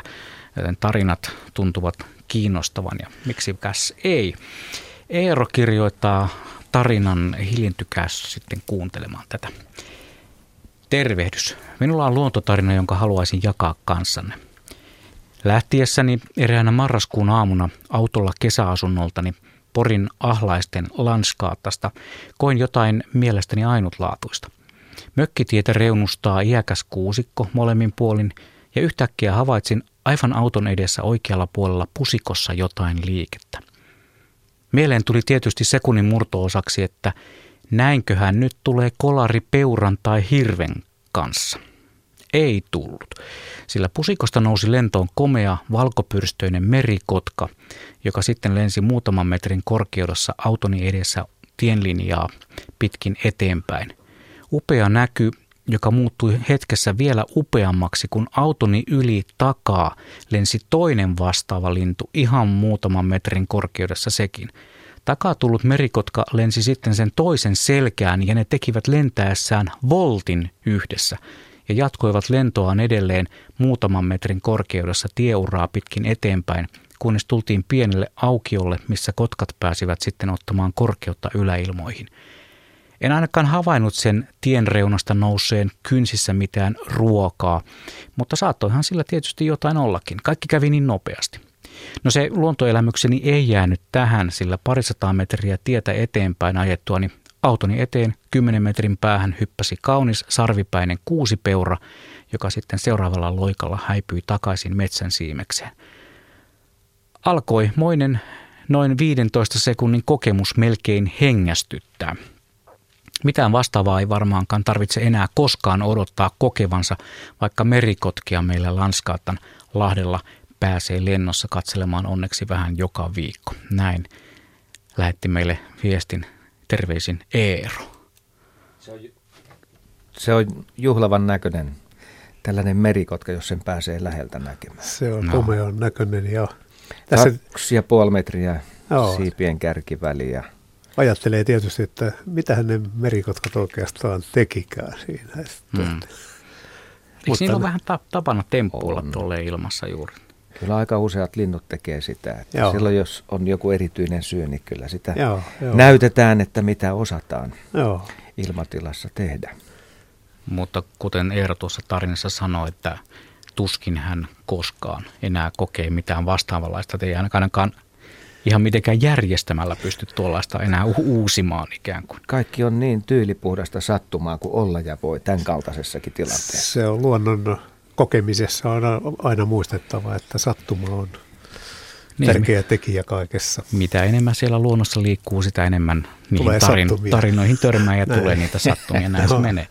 Tuossa ennen merisäätietoja me jossain kohtaa hehkuteltiin vähän noita, kun alkoi nämä eläimet kasvaa niissä tarinoissa, niin nyt arvatkas mikä Jatkoa. eläin tulee nyt sitten tarinaan mukaan, kun otetaan Lea Oulusta, Lea Oulusta mukaan.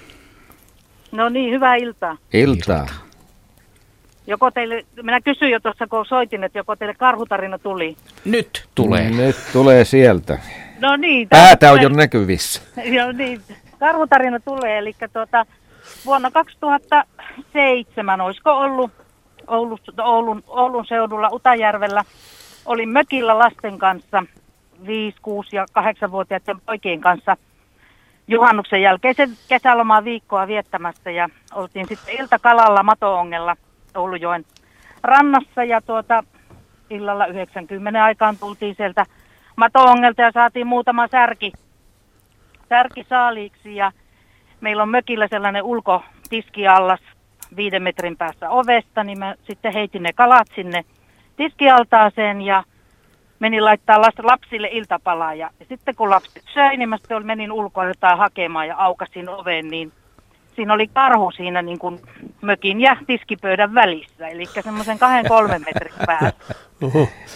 Ja tuota, mä sitten kovalla aina, että voi hyvänen aika, että täällä on karhu. Ja se karhu säikähti mua ja juoksi semmoisen 10-15 metriä siihen meidän pieneen semmoiseen metikköön. Ja, ja tuota, meillä oli vielä sellainen vanha koira silloin ja koira oli kiinni siinä tiskipöydän jalasta ja se alkoi sitten haukkumaan niin kuin hirveästi, kun, kun minä tulin siihen ulos ja se karhu siitä lähti. Ja kun se koira haukku, niin karhu käänsi aina pään ja oli vähän niin kuin tulossa takaisin. Ja sitten kun minä aloin puhumaan, niin se säikähti ja lähti niin kuin tavallaan semmoisessa kaaressa kävelee. Sitä kesti varmaan semmoisen minuutin kaksi, että se karhu niin useamman kerran oli tulossa ja sitten lähti, aina kun minä puhuin, niin lähti pois. Ja meillä on siinä 30 metrin päässä semmoinen pihasauna, niin tuota, karhu käveli sinne asti niin kuin, ja tuota, siellä nuuski vähän aikaa nousi kahdelle jalalle seisomaan. Ja minä seisoin siinä pöydän ja tiskipöydän, kun mä yritin sitä koiraa, että se ei tule sen koiran päälle, niin mä olin vähän niin kuin siinä menossa hakemaan koiraa, mutta en kuitenkaan uskaltanut. Ja lapset kurkki overausta sitä karhua ja minä katsoin karhua silmästä silmään ja soitin miehelle, että, että arvaa mitä teen ja että katson karhua tässä ja sitten karhu laskeutui ja siinä on semmoinen kaunis viljapelto oli semmoinen vihreä juhannuksen jälkeen, niin jos semmoinen 15-20 senttiä, niin sitten karhu laskeutui ja lähti ilta-auringossa juoksemaan sitä viljapeltoa poispäin. Ja sitten mulla on sellainen hieno valokuva, missä on semmoinen pieni piste siellä keskellä viljapeltoa. Että, en ottanut valokuvaa siitä, siitä seisomisesta, mutta tämmöinen tarina. Monesti siinä on kuvia ottaa, että jos koko ajan pitää sitä kameraa silmillään, niin se hetki jää tavallaan kokematta. Vaikka Näin. sä pystyt Joo. esittämään sen sitten Joo, myöhemmin jo. kuvasta, niin se, että sä otat sen tulee täysillä vastaan, niin kyllä se varmaan sille omalle kiintolevylle parhaiten sitten jää, vai mitä sanoo Juha pitkäaikainen kuvaaja mm, tuossa mm, vieressä. Joo, joo, kyllä se näin on, että kyllä ne, vaikka ne joskus jää ne kuvat ottamatta, niin ne palaa tonne jonnekin takaraivoon ja ne joo. sieltä, sieltä ne ei lähde pois edes formatoimalla. ei lähde. Se on, Joo, se on parempi tapa säilyttää. Mulla vieressä yksi niistä pienistä miehistä 13-vuotiaana vieressä, niin hän sanoi, että, että kyllä minä sen muistan. Mm, Joo. Nimenomaan. Että kyllä se on aikamoinen hetki oli silloin. Hienoa. Nyt on tämä karhu, karhukorttikin käytetty. Kyllä. Kiitoksia vaan Lea tästä. Mä aika monta kertaa ajatellut, että pitäisi soittaa, koska auto, autolla aika usein iltasi ajelen, että nimenomaan näihin tarinailtoihin, mutta no. Hyvä juttu. Hienoa, kiva Hyvä kun soitit. Joo. Moi moi. Ja näitä tarinoitahan meille on tullut tosiaan kirjallisessa muodossa sähköpostiin vaikka, vaikka kuinka paljon ja niitä saa edelleenkin laittaa. Missään tapauksessahan me ei ehditä kaikkia eikä varmasti kaikkia soittajia saada millään mukaan.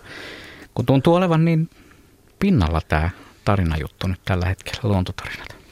Niin nyt tämä on sitten ihan arvailujen varassa, että vieläkö mennään hirvitarinaan, koska karhu Karhu on jo aikamoinen järkäle. Kyllä. Suuremmat. Ehkä meidän hirviäkin kannattaa odottaa tarinaa. Kyllä, kyllä. Varmaan, varmaan se vielä ehkä tähän saadaan, ellei tähän, niin sitten seuraavaan tarinailtaan.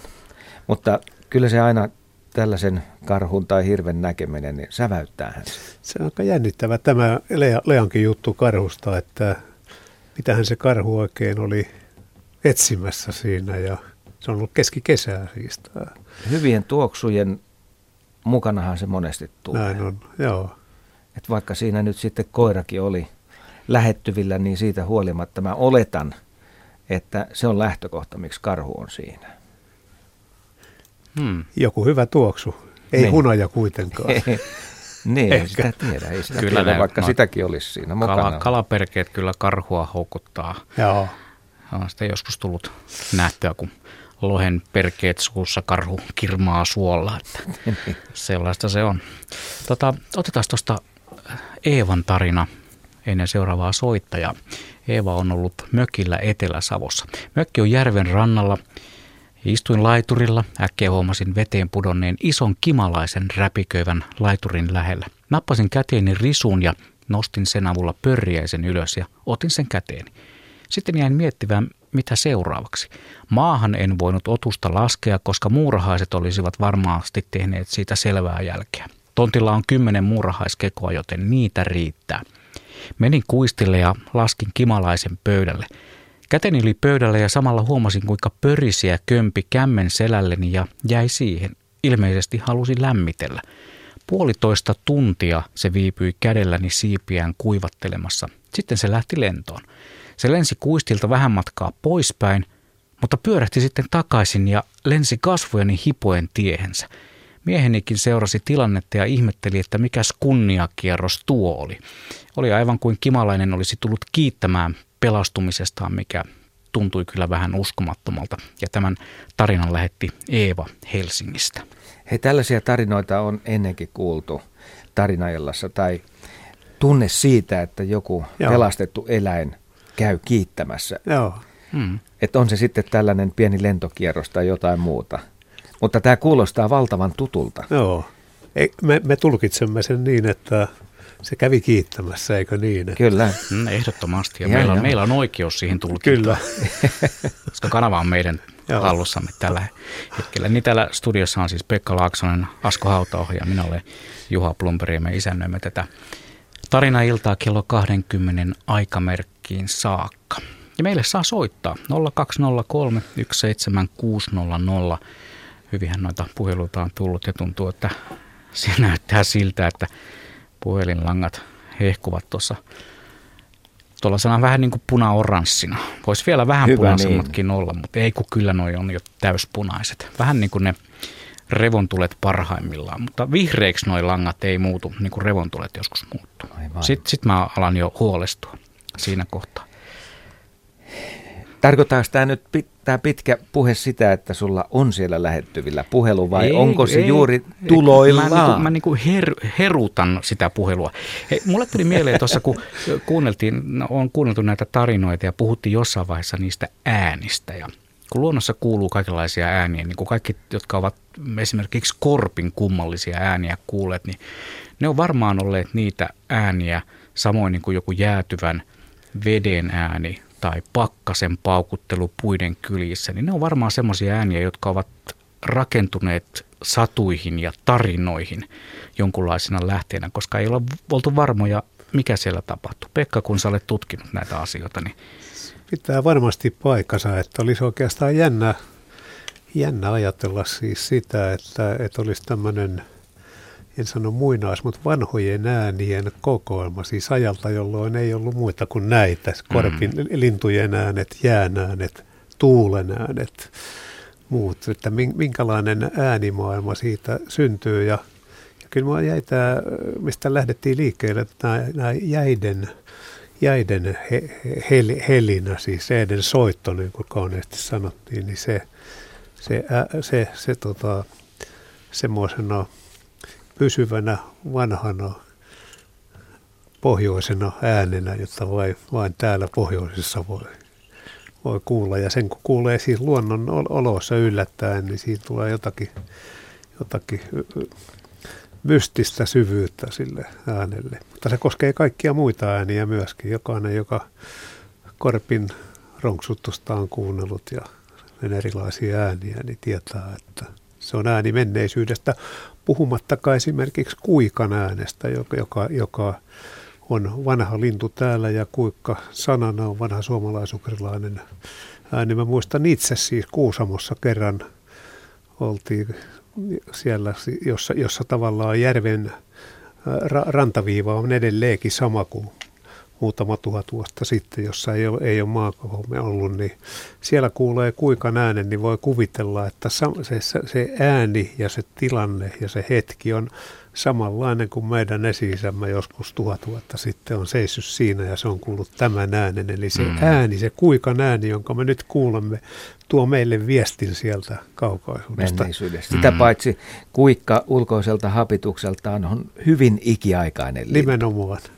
Joo, ja kun tänä päivänä kuka tahansa, missä tahansa tekee jollain tavalla suomalaiseen järvimaisemaan liittyvää ohjelmaa, olisi sitten radiossa tai televisiossa tai elokuvassa, niin ei tarvitse odottaa kovin kauan, kun se kuikka naukasee sieltä. Mä kävin katsomassa tuon aivan käsittämättömän hienon järven tarina elokuva, joka kertoo sitten tietysti järvistä, suomalaista, suomalaista järvistä ja vesialueista. Ja kyllä se siinäkin aika alussa se kuikanääni tulee ja se on se, mikä luo sen tunnelman. Se on se perusääni Kyllä. tavallaan. Hei, toi on, toi on niin oleellinen osa suomalaisuutta. järvimaisema ja kuikan ääni. Joo. Se on suoma, suomalaisuutta ja suomalais-ukrilaisuutta rohkenisin sanoa tässä. No. Ole vaan rohkea. Joo. Hei, mutta nyt me matkataan puhelimitse Tapsan luo Vammalaan. Moi. Moi moi. Ihan hetki, kun otan noin kakot pois uunista. Aha, sulla on kakot uunissa. Minkälaisia no. kakkoja sä teet?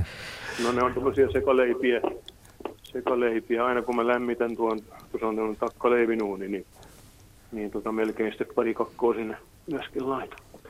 No niin, mutta mä kysyin, että oliko teillä supitarina, joo, mutta ei kuulemma ollut. Joo, no nyt tulee varmaan niin, sitten. Tulee, joo, kun vaimolla on tässä noita mansikkapenkkejä muutamia ja ihmeteltiin keväällä tai siinä sitä taisi juhannuksen aikaa, kun tuota niin oli, oli ihmeellisiä reikiä tuossa rastasverkossa ja, ja tuota niin, sillä, että oli niin kuin sitä mansi siinä verkossa myöskin ja, ja tuota niin, ei me oikein kyllä tajuttu, että mikäs elukka siellä nyt oikein käy. Että se, ei se oikein vaikuttanut niin kuin linnulta. Ja tuota niin, no mä sitten jäin joku ilta silloin ajattelin, että mä yöllä menen katsomaan, että jos ihan sattumalta näkisi, että liikkuuko siellä jotain otuksia. Ja kahden aikaan sitten menin tuonne, valoisa kesäyö oli. Ja ihan sitten tuota kivioida takaa jostain lyllertää tämmöinen otus, ja mikä ihme se oikein on. Ja sinne mansikkapenkkien väliin ja, ja tuota niin, mä oon ehkä 10-15 metrin päässä siitä. Niin, niin sitten se nostaa päänsä ja no, mähän tonnistin heti sitten, että no sehän on supia ja tuota niin, Supi kattelee mua ja minä Supia ja ja rauhallisesti kääntyy sitten vaan takaisin sinne, mistä oli tullutkin. Ja, ja tuota niin, no me hommattiin sitten, vaan esikoisena piukolla oli näitä loukkuja ja laitettiin sitten pari, että jos saataisiin saatais pyydystettyä ja vietyä jonnekin muualle. Ja, ja tuota niin, siitä ei tarvitse kyllä paljon hyötyä olla, kun niitä ilmeisesti liikkuu täällä jonkun verran. Ja, ja tuota niin, mutta ei me kyllä saatu, ei saatu ahvenan, ahvenen kappaleella ei saatu kyllä supia kiinni. Että supi sitten on ilmeisesti oli sitä mieltä, että ei täällä kannata, täällä ruvetaan heti pyydystyä, jos tänne tulee. Että tämmöinen juttu. Se on supikoirakin sillä on aika yllättävän näköinen elukka. Karvahattu, meillä on jalat alla. Se on. Kyllä just. Joo. Oli hyvin sanottu. Supihattu, jolla on jalat. Se on vähän erilainen kuin muut. Kyllä. Joo. Ja tuota niin, on kuulemma kaikki ruokainen. Näin on, joo. Sille kelpaa kaikki. No niin, joo. Mutta hyvä havainto ja tarina, jota tässä odoteltiin. No hyvä. Nyt supistakin no niin. on se kuultu. Hienoa. Kiitoksia. Joo, kiitos, kiitos. Kiitoksia Tapsa. Joo, kiitos, hei. Joo, ja kello on jo 26 minuuttia yli 19, eli meillä on tuommoiset 34 minuuttia ja 10 sekuntia jäljellä peliaikaa. Tässä lähetyksessä ehtii vielä monta tarinaa tulla mukaan. 0203 17600 on numerot. Kyllähän te tunnutte ne tietävän, koska, koska linjat ovat suhteellisen hyvin varattuja tällä hetkellä. Meillä on Ari odottelemassa seuraavaksi vuoroaan. Tota, mä kerron täältä yhden pikkutarinan, mihin mä nyt sen hukkasin. Tuota noin, joo. No mä kaivan sen. Näitä tarinoita tulee nimittäin sellaista vauhtia, että en, on välillä vähän vaikea pysyä tässä allekirjoittaneen mukana ja sitten kun pitäisi osallistua kaikki. Tämä, tämä, tämä on tämä nykytekniikka tällaista. Ennen oli kaikki paljon helpompaa. Joka suunnalla on ruutuja. Kyllä. no eihän näitä nyt ole kuin vissiin seitsemän, mutta otetaan tältä ruudulta toi Ari mukaan. No niin, haloo. No hei. Hei hei semmoinen tuota, on parikymmentä vuotta aikaa, silloin kun oli vielä talvet talvia ja met, metri oli lunta tai lähes metriä ja tuota, pakkasta oli 35 astetta. Kuuluuko sinne päin? Oikein hyvin, kerro vaan. No niin, niin tuota, sunnuntai-aamu oli ja tosissaan kylmä aamu ja tuota, mä sanoin vaimolle, kun hän rupesi laittamaan ruokaa meidän pikkumökissä ja tuota, että mä käyn tuossa suolla katsomassa, että olisiko siellä hirviä ollut miten paljon viime yönä tuota, makuulla. Kun niitä on, aina saattoi olla jopa kuusi, viisi, kuusi ihan samoilla alueilla. Ja tuota, otin sitten semmoiset armeijan metsäsukset ja tuota, läksin hiihtämään ja hiihdin semmoisen 200 metriä mökiltä. Ja tuota, yhtä äkkiä kato lähti näitä teeriä makuulta, kiepistä. Niin tuota, niitä lähti varmaan semmoinen 15-20 kappaletta ihan sauvan vierestä. Halo? Joo, joo. kuuluu. Joo, me vaan kuunnellaan hämmästyneitä. No niin, ja tuota, tuota, se oli semmoinen kokemus, siis, siis täysin hiljasta oli. Siis ainoa mikä kuului, niin suksen narina. Ja tuota, minkäännäköistä jälkeä ei ollut siitä, että mistä ne oli ne linnut mennyt sinne tuota, hange alle. Ja se on tuota, muuten tosi yllättävää, kun ne lähtee liikkeelle, niin ne lähtee siitä ehjästä lumesta, koska niin ne illalla niin lentää vauhdilla jostakin paikasta sinne sisään ja sitten jää sinne paikkaan, jota ei moni sitten löydäkään. Ja sehän tietysti on yksi niiden konsti säilyä hengissä koko yön. Tietysti se lumi suojaa myös sitten, ettei pakkasta no. ole sillä tavalla, mutta sitten kun ne pärähtelee kuule ehjältä Joo. hangelta ilmaan ja tulee sieltä alapuolelta, niin onhan niin. toi nyt aika hämmästyttävää. Se on, se on se, semmoinen kokemus, että tuota, minä tuota, olen unohtanut monta naistakin nuoruudesta, niin, mutta tuota, tota, tätä hommaa minä en kyllä tota, unohda ikinä. Että, tuota, niin, tuota, siis se oli aivan ihmeellistä. Ja kato, kun ensimmäiset lähti jonkun 10 metri, 50-10 metriä minun edestä. Ja sitten mä ajattelin, että nyt tämä tilanne on ohi. Niin tuota vielä lähti, kato muutama ihan sauvan vierestä. Ja tu, tuota, se, se, oli niin äly, se oli ehkä semmoinen puoli minuuttia, Joo. mitä se tapahtuma kesti, mutta tuota, ik, ikinä en unoha. Mä olen, mä olen itse kokenut, siis en, en noin hienoa elämystä, mutta kerran on lähtenyt muutama ja mä, se oli tietysti ainutlaatuinen. Siinä on jännittävää tietysti se, että se tapahtuu yhtäkkiä, ettei huomaa Joo. sitä. Ari, mistä päin soittelet, että minne? Ka- kaavilta soittelet. Kaavilta.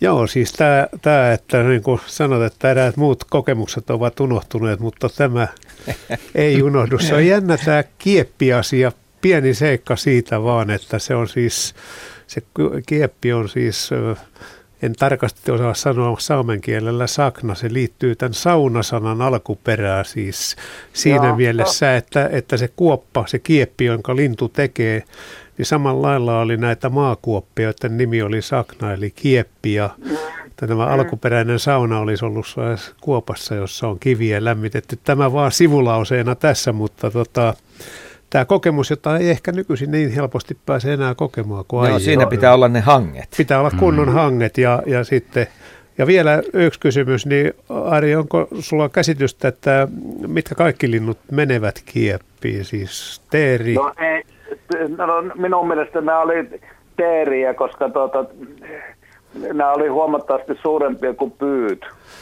Kananlinnut menee Se on selvä, joo. Mm. Tuota, siinä ajassa kerin nyt kato mitenkään rekisteröimään. Ja sitten taas Metso on täällä yleinen, mutta tuota, ei näy Metsoja ollut missään nimessä. Metso ei kai. No Metso, Metso ei varmaan mene. Se on sen verran iso. Joo, se, on, se, se vaatii hankkeen jo aika tavalla. Joo, Joo Kyllä. mutta oli sitä, siis silloin oli lunta. Varmasti oli semmoinen sanotaan, että 60-60 senttiä metri oli, oli ja tuota, tosissaan se oli kylmä päivä ja tuota, kun ei niin ollut mitään muuta tekemistä, niin tota, mä ajattelin, että käyn nyt tuossa hiihtämässä vähän. Ja tuota, sehän on y- yksi miljoonan mahdollisuus, että just satut sille kohdalle, missä nämä linnut on. No, siellä on linnun lämmin oleilla no, si- siinä, oli, si- siinä oli se, semmoinen paikka, mutta tuota, vaan sattui olemaan semmoinen raktoriura, mitä pitkin oli niin kuin minun helppo hiihtää. Ja ne nyt oli vaan sattunut siihen kohdalle. Olisi ne voinut jossakin muuallakin olla. Hmm. Hei, mutta hienoa. Kiitos Ari tästä soitosta. No niin, ei mitään, ei mitään. Katella. Kyllä ne noin luontotapahtumat joskus jää mieleen paljon enemmän kuin tapahtumat sitten jossain muualla. Muulla sektorilla. Ja muulla sektorilla. Hei, mä löysin nyt sen tarinan, mitä, mitä äsken etsiskelin tuossa, tuossa Ari Soiton aikana. Tän on lähettänyt lahja. Tämä menee näin. Eränä kesänä muuan vuosi sitten heräsin kahden maissa yöllä. Minulla on tapana katsahtaa ikkunasta ulos ja jos näin satun heräämään, että onko mitään hienoa kuvattavaa kesäyössä. Hämmästyksekseni näin, että karhuemo kahden poikasensa kanssa kävelee poispäin pihasta. Se oli sävähdyttävän upea unelman näky. Kamera sattui olemaan autossa. Ja sinne en uskaltanut nyt lähteä. Edellisenä iltana olin roudannut läheisestä vaarasta, karhun tappamasta porosta kallon ja osan selkärankaa, ja ne haisivat mädäntyneiltä. Olin ripustanut ne varaston seinälle ja sitä ne tulivat haistelemaan. Aamulla totesin jälkiä juuri tuolla kohdalla seinän vieressä. Oli huikea, olipa huikea näky tyynenä kuulaana kesäyönä Kuusamon korvessa aivan itärajan pinnassa kamera autossa. Arvaa harmittiko. Mutta tässäkin tapauksessa jälleen kerran henkilökohtainen kiintolevy otti vastaan mm, kaiken mahdollisen, mitä ikinä vaan tässä tapahtuu. Ja pitää sen paremmin kuin Kyllä. kuva sinänsä. Joo, ja vaikka omassa elämässä tapahtuisi jotain, niin tuo muistetaan. Hei, mutta nyt me otetaan Keijo mukaan lähetykseen, kun kello on jo vähän yli puolen kahdeksan. Moi Keijo. No moi. Toivottavasti kuuluu sinne, kun täällä on toisinaan vähän huonopuolinen linja. Tulee niin lujaa, että menee jo vähän särölle. Anna tulla vaan, Kei. Joo. Minulla on se hirvitarina kyllä kaikkien muiden tarinoiden joukossa. No niin. Kun minähän olen nähnyt niitä naaleja tuolla erittäin pohjoisessa, mutta en kerro. Hyvä. Mutta kerro, kerro meille hirvitarina. Joo, se oli Kytäjän N, N vuotta sitten Kytäjän kartanon maastoissa minä olin täydentämässä suunnistuskarttaa. Ja tuota, siellä oli, se oli hirveän aikaa. Minä olin tietysti hiljaa, kun minä täydensin Jukolamiesti, Jukolamiestiä varten kart, karttaa, eli siis maastotyötä, ja seisoskelin siihen, niin siinä niin tuota, siihen hölkytteli semmoinen tuuri uroshirvi ja puhalteli siinä. Ei se, hän, hän, hän, sehän ei huomannut minua, minua siinä, mutta sitten mä kuulin, metsästäjät oli lähestymässä räikkä, räikä ääniä ja meiskausta, niin se hirvi näki siinä lähellä ö, syvän metsäojan, jossa oli kahden puolen kaksia, niin se hirvi meni sinne kuusten väliin seisomaan sinne ojan. Ja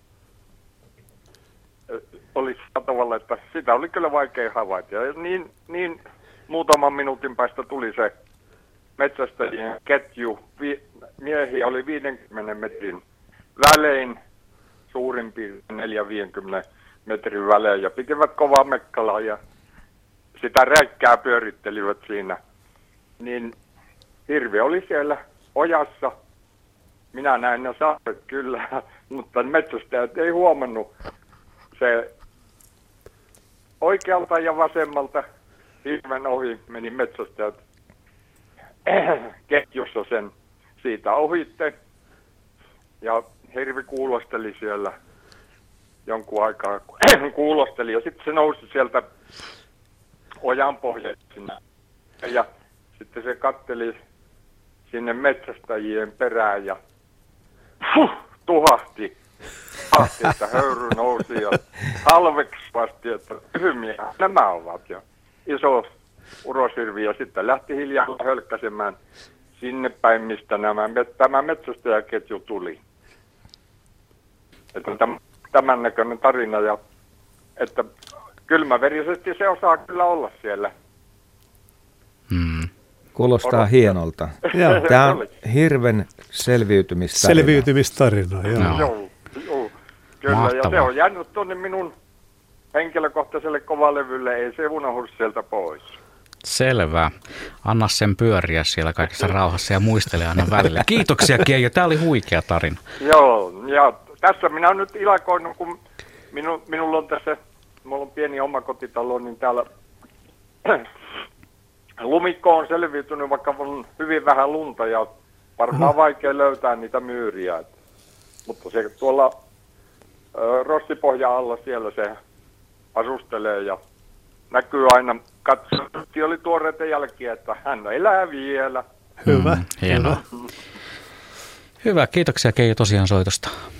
Kiitokset teille. Moi moi. Ja hyvää iltaa. Otetaan tuosta yksi tarina, joka on tullut sähköpostitse. Tämäkin menee hirvimaailmaan. Tän on kirjoittanut Kapa. 80-luvun alkupuolella olin vanhempieni kanssa menossa Iittalan likellä Heinuussa olevalle kalastajamökille. Olimme melkein mökin pihassa muutaman sadan metrin päässä pihasta, kun autolla ei päässyt pihaan, joten auto piti jättää tien päähän kääntöpaikalle. Siinä sitten tavaroita autosta ottaessamme tuli hirvi emä parin vasansa kanssa kahtelemaan meidän toimia. Itse olin noihin aikoihin noin 13-vuotias ja pikkasen herätti kunnioitusta moista eläintä kohtaan, kun olimme kymmenisen metriä toisistamme ja piti vain varoja siinä touhutessa, jottei mene emän ja vasojen väliin. Elettiin siis kevättä vapun huitteilla, koska samaisella reissulla lähtivät jäät Vanajasta ja jäitten lähdön jälkeisenä aamuna meikäläinen uimaan plus neljä asteeseen veteen. Näin kapa. 13-vuotiaalle aika hyvä kokemus, koska vielä kapa muistaa. Kyllä, kyllä. Hirvet ja jääkylmä vesi. Joo. Joo. Toi on tietysti tavallaan myös aika jännä tilanne, tämä kun kohtaa minkä tahansa ison nisäkkään, jolla on pennut, poikaset, vasat mm. mukana kuvioissa, niin siinä saattaa joskus tulla sitten vähän niin kuin törmäyskurssiakin. Kyllä. Ja pahimmillaan voi käydä huonosti. Pahimmillaan voi käydä huonosti, se on just tällä tavalla. Mm. Mutta siihen väliin ei ainakaan kannata mennä. Ei. Se on tuota, tulee tästä hirveästä lyhyesti vaan se mieleen vielä, että nyt kun hirviä on, hirviä on aika helppo nähdä, tai missä, melkein missä tahansa, niin aiemmin se tuli tuossa Aleksis Kivestä, kun puhuttiin yhdessä joukossa, niin on kiinnostava seikka, että Kivi ei mainitse hirveää, vaikka hän kaiken, kaiken muun luonnon maailman tuo esille kertaakaan ja – Selitys on ihan yksinkertainen. Hirviä Niitä ei, ei silloin 1800-luvun alkupuolella Nurmijärven maisemissa yksinkertaisesti ollut. Joo. Niin, ettei niistä tullut juttuja. Karhuusta hän puhuu koko ajan ja mm. niin kuin seitsemästä veljestäkin tunnette, niin seitsemässä kohtaa puhutaan karhuveljestä. Veljesten isähän kuoli karhun Mutta hirvestä ei sanaakaan, että näin maailma muuttuu. Näin maailma muuttuu ja tarinoita tulee. Otetaan tuosta Harrin tarina. Nyt mennään vähän pienempien eläinten ja lintujen pariin. Tämä on ihan tuore. Tämä on nimittäin tältä aamulta. Tänä aamuna mökilläni Ruokolahden Äitsaaressa minut yllätti kuuden kahdeksan pyrstötiaisen parvi, joka pyrähti rantakoivuihin ruokailemaan. Hyvin maistuivat koivun silmut 26 asteen pakkasessa. Harmitti, että oli kiire autoa huollattamaan, eikä ollut aikaa jäädä heitä kuvaamaan, vaikka 600 millinen oli jo valmiiksi jalustalla. En ollut pyrstötiaista koskaan aiemmin nähnyt, vaikka piharuokinnalla muita tiaisia vieraileekin. Tuli hyvä mieli koko päiväksi uudesta eliksestä, eli ensimmäistä kertaa havaitusta lintulajista. Pyrstötiaiset, ne on kyllä vikkeliä ja todella kauniita lintuja. Se on ollut Harrille myös sellainen elämys, vaikka se 600 millinen jäikin sinne odottelemaan, niin Harri muistaa ton. Joo. Ja Juha, Juha tietää tämän jutun, että pyrstötiaisten kuvaaminen on erittäin hankala. Just tämän takia, että ne liikkuu periaatteessa koko kyllä, ajan. Kyllä. Ja sitten kun ne menee puusta toiseen, niin sitten on aina oksia edessä. Joo. Ja se, että sä saat sen hetkeksi, edes sekunniksi, Joo, sillä tavalla, että se olisi näkyvissä ja se esittäytys, niin se on harvinaista. Mutta pyrstötiainen on yksi, yksi mukavimpia, hienoimpia lintuja. Noin. Koko Suomen lintumaailmassa. Joo, ilman muuta. Ihan. Se on kyllä sitä ja tässä on jonkun aikaa saatu pääkaupunkiseudulla ihailla valkopäätiaista ja se on vielä pienempi ja kun niitä on vain yksi siellä maisemassa, jossa se liikkuu. Ja se on myös hyvin vikkelä. Kyllä se on ollut veikeä katseltavaa, kun isot miehet juoksee pitkien putkien kanssa sen pienen linnun perässä. Ää, eräs ää, radiossakin töissä joskus kuvaava henkilö oli siellä joukossa mukana, mutta ei siitä sen enempää. Otetaan Aslak Utsjoelta mukaan lähetykseen. Tervehdys. Terve, terve. Paljonko pakkasta pitää kysyä ennen kuin pääset tarinoidesi pari? No, no, ei ole kuin 36 on. Vaan. Joo, ei. Joo. Lauhtumaan päin. Lauhtumaan päin, joo. Ja aurinko, aurinkokin on ilmestynyt sinne kurkkimaan. Aurinko on nähnyt meidät tälle vuodelle. No niin, mahtavaa. Minkälaisia tarinoita sieltä no päin? No minulla on kaksi semmoista aika lyhyesti kerran. Niin olin kerran autolla ajoin kesäyönä aika reipasta kyytiä ja tuli mutkan takaa ja siinä oli tiellä oli muutamia korppeja ja sitten siinä oli maakotka. Ja minä näin maakotka lähti niin kuin ottaan korkeutta ja se oli pää minun suuntaan. Ja minä jo, sitten jo vähän hiljensin vauhtia, että minä törmää siihen maakotkaan, mutta se suuhahti ihan tuosta, tuosta katon yläpuolelta. Että mä pääsin katsoa sitä maakotkaa silmästä silmään ja näin sen koko siipien, siipien leveyden, että kyllä se oli hyvin uljas. Ja se jäi kyllä mieleen, vaikka oli tuommoinen lyhyt hetki vaan se hetkeksi peittää keskiyön auringon, kyllä se, sillä siipiä on niin paljon. oli, minä olin etelänpäin menossa, että no se ei niin. sikäli olla. No sillä toisen kerran mä olin menossa hirvimetsälle. Se oli semmoinen, minä olin tehnyt semmoinen tilapäisen sillan ja niin kuin siinä oli vanhat tikapuut ja sen päällä pari lautaa ja olin sen yli lähdössä menoon, niin siellä oli saukko siellä sillan alla ja se ärhenteli minulle ja eikä meidän ole laskea yli millään. Minä vaikka sillä hirvikiväärin piipulla yritin, että minä pääsisin lähteä sinne jahtiin, mutta ei sitten millään lähtenyt. Se jopa järsi sitä piippua ja mulla oli kännykkäkamera. Mä ajattelin, minä en ota, vaan kun tämä on niin ainutlaatuinen tilanne, että minä sitä pilaa kuvaa tai videota. Että minä katsoin sen koko tilanteen, minkälaisella sen jälkeen mä pääsin siitä viimeisen lähti ja laski minut siitä ohi. Ne on semmoisia, mitkä nyt muistin. Joo. Hienoja tarinoita. Tuo kivääripiippu on järsivä saukko, on se hämmentävä. Mitähän se saukko oikeastaan vartioi? Miksi se ei päästä? No minä luulen, että siinä oli jotakin kaloja. Se oli kätkenyt, kun se oli talvea vasten oltiin menossa. Ja minä olin silloin aikaisemmin kesällä, kun hirveä ja sen tuli kaksi hirveä ja minä kuulin vielä kolmannen hirveän, että sen kuuluu tassuttelevan siellä jängällä, mutta ei missään näy. Ja sitten lähti kaksi hirveä. Nyt tuntuu tuo matkapuhelin teknologia pettävän hieman, mutta, mutta mehän kuultiin nämä Aslak, sun tarinat, ja ne oli tosi hienoja molemmat, sekä Maakotka että Saukko. Kiitoksia vaan Utsioille soitosta ja kevättä kohti, kevättä kohti lauhtumaan päin, Joo. 36 enää pakkasta. Joo. Kyllä hienoa asennetta. Hienoa, meillä on varttiaikaa. Joo, useimmiten siis tässä saukkotilanteessa, kun äsken puhuttiin, niin varmaan se puolustaminen johtuu siis joko pennuista tai sitten – saaliista. Joo, on... Et miksi ihmeessä se lähtee ikään kuin ärhentelemään tällaisessa tapauksessa, missä on liki ylivertainen vastustaja. Tai ehkä, ehkä se elukka ei sitä koe niin, koska Siinä... se lähtee viimeisen päälle sitten tekemään tällaista vastustamista. Joo, mm. kannattaa, mm.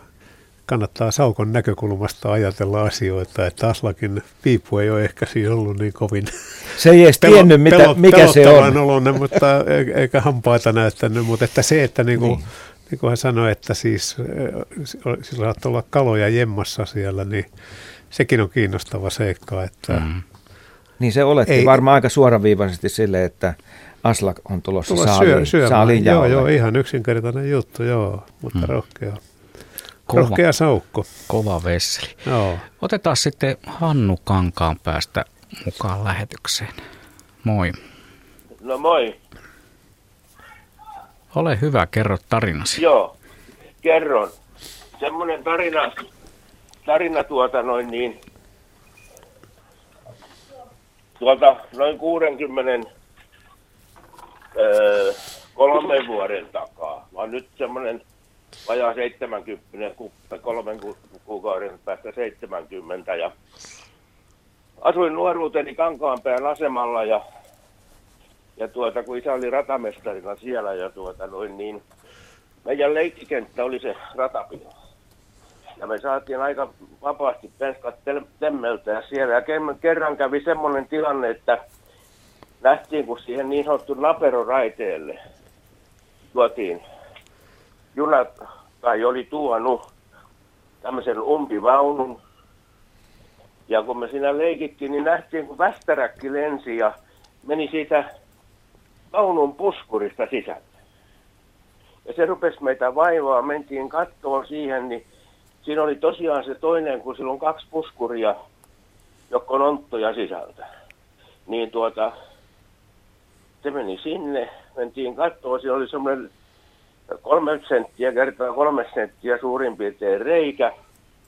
Ja kurkistettiin niin västäräkki siellä tota noin niin, ruokki poikasiansa. Ja tuo, me kun tuota, oltiin aina kiinnostuneita, mistä nämä vaunut on tullut ja muuta, niin siinä oli semmoinen äh, lapputeline aina, missä oli verkko päällä ja tämä on tullut Riihimäeltä. Ja kun se oli elävä poikaset, niin silloin siinäkin ja sen verran tajuttiin, että kun se oli vasta ehkä pari päivää se vaunu ollut, että nämä ei ole voinut kankaan päässä syntyä. Eli ne on tullut jäniksenä Riihimäeltä koko perhe, taka, isästä en tiedä, mutta nämä ja tuota, sitten kun me muuten siinä leikittiin ja pyörittiin, niin se pari päivää seisoi se vaunu siinä ja tuota, nähtiin aina, että västäräkki joskus ja me ei koskaan menty sitten enää siihen lähelle silloin, kun se oli siellä näin, ettei se niin kuin arastele ja sitten tuota, kun se oli siinä Laperon raiteella, niin siinä oli sitten odusliike Pohjankankaan varasto vähän edempänä. Se vaunu odotti pääsyä sinne. Siinä oli jotain viljakuormaa päällä ja tuota, ne siirsi sen sinne. Ja tuota, sitten meitä jäi kauheasti vaivoa, kun me oltiin jossain muualla vähän siellä mettässä Intian ja leikkimässä ja tultiin taas katsoa, että missä se on, niin se vaunu oli häipynyt.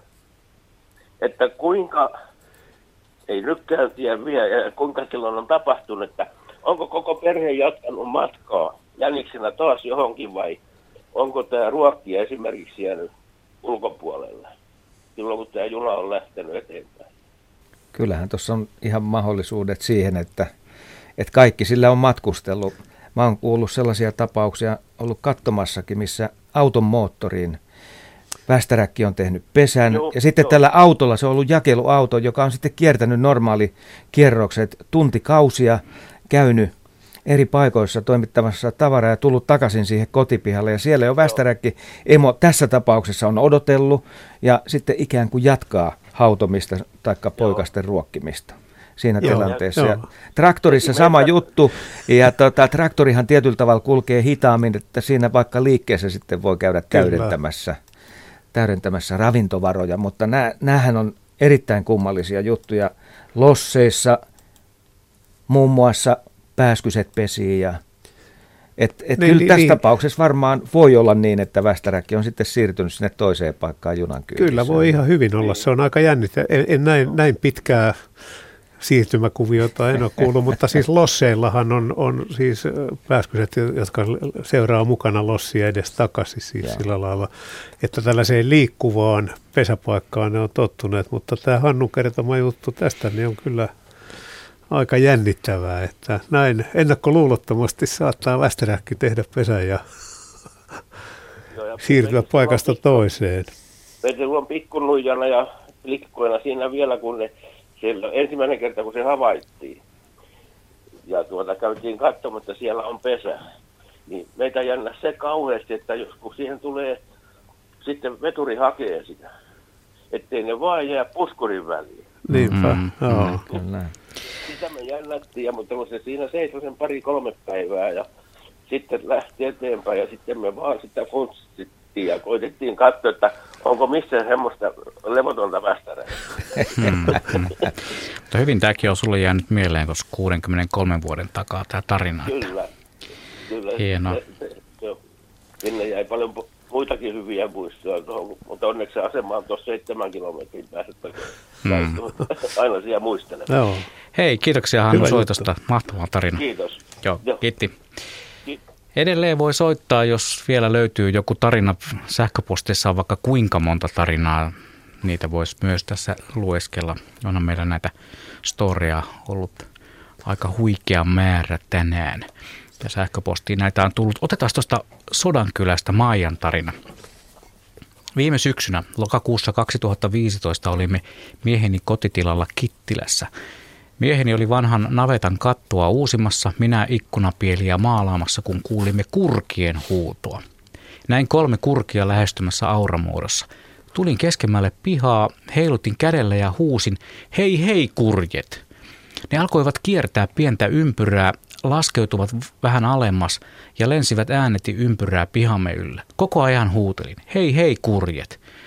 Laskin niiden tehneen kymmenen kierrosta siinä yläpuolellamme, sitten ne äänsivät ja jatkoivat matkaa. Olimme pitkän aikaa ihan hiljaa ihmeissämme. Se oli ihme. Luojan antama ilopisara meille työmme keskelle, kumpa joku olisi ehtinyt kuvata tämän tapahtuman. Ja sitten samassa paikassa näin syyskesällä korkealla leijailevat maakotkat. Niitä oli kaksi, toinen vähän suurempi. Leijailivat ympyrän kehällä vastakkaisilla puolilla ilmeisesti ilmavirran kuljettamina. Leijailivat pihamme yli kauas. Koko ajan seurasin niitä katseellani. Sitten toinen löi siivillään, lensi alemmas ja palasi tulosuuntaan ja toinen jäi vielä leijailemaan. Arvelin emolinnun näyttäneen poikaselleen, miten ilmavirran karusellissa voi leikkiä. Näin Maija Sodankylästä. Tuo oli jännä toi, että huuteli kurille ja ne jäi kiertää kehäikään. Niin kuin, olisiko siinä ollut Maijalla jotain omassa saunassa? Siinä on varmaan äänen, äänen sävyssä ollut jotain. Joo. joo, siinä on R-kirjain soinut mukavasti, että joo. ne oli kiinnostunut. Yleensähän se tapahtuu toisinpäin, että että kun ne menee muutolla, kyseessä on iso lintu, niin se nousee ylöspäin siinä Kyllä. ilmavirtauksessa Joo. ja samalla tavalla tekee sitä liikettä siinä yläpuolella. Joo, Ainut jo. vaan, että suunta on ylöspäin. Joo, näin se menee. Otetaan tuosta ihan, on pakko kaivaa tota, tää.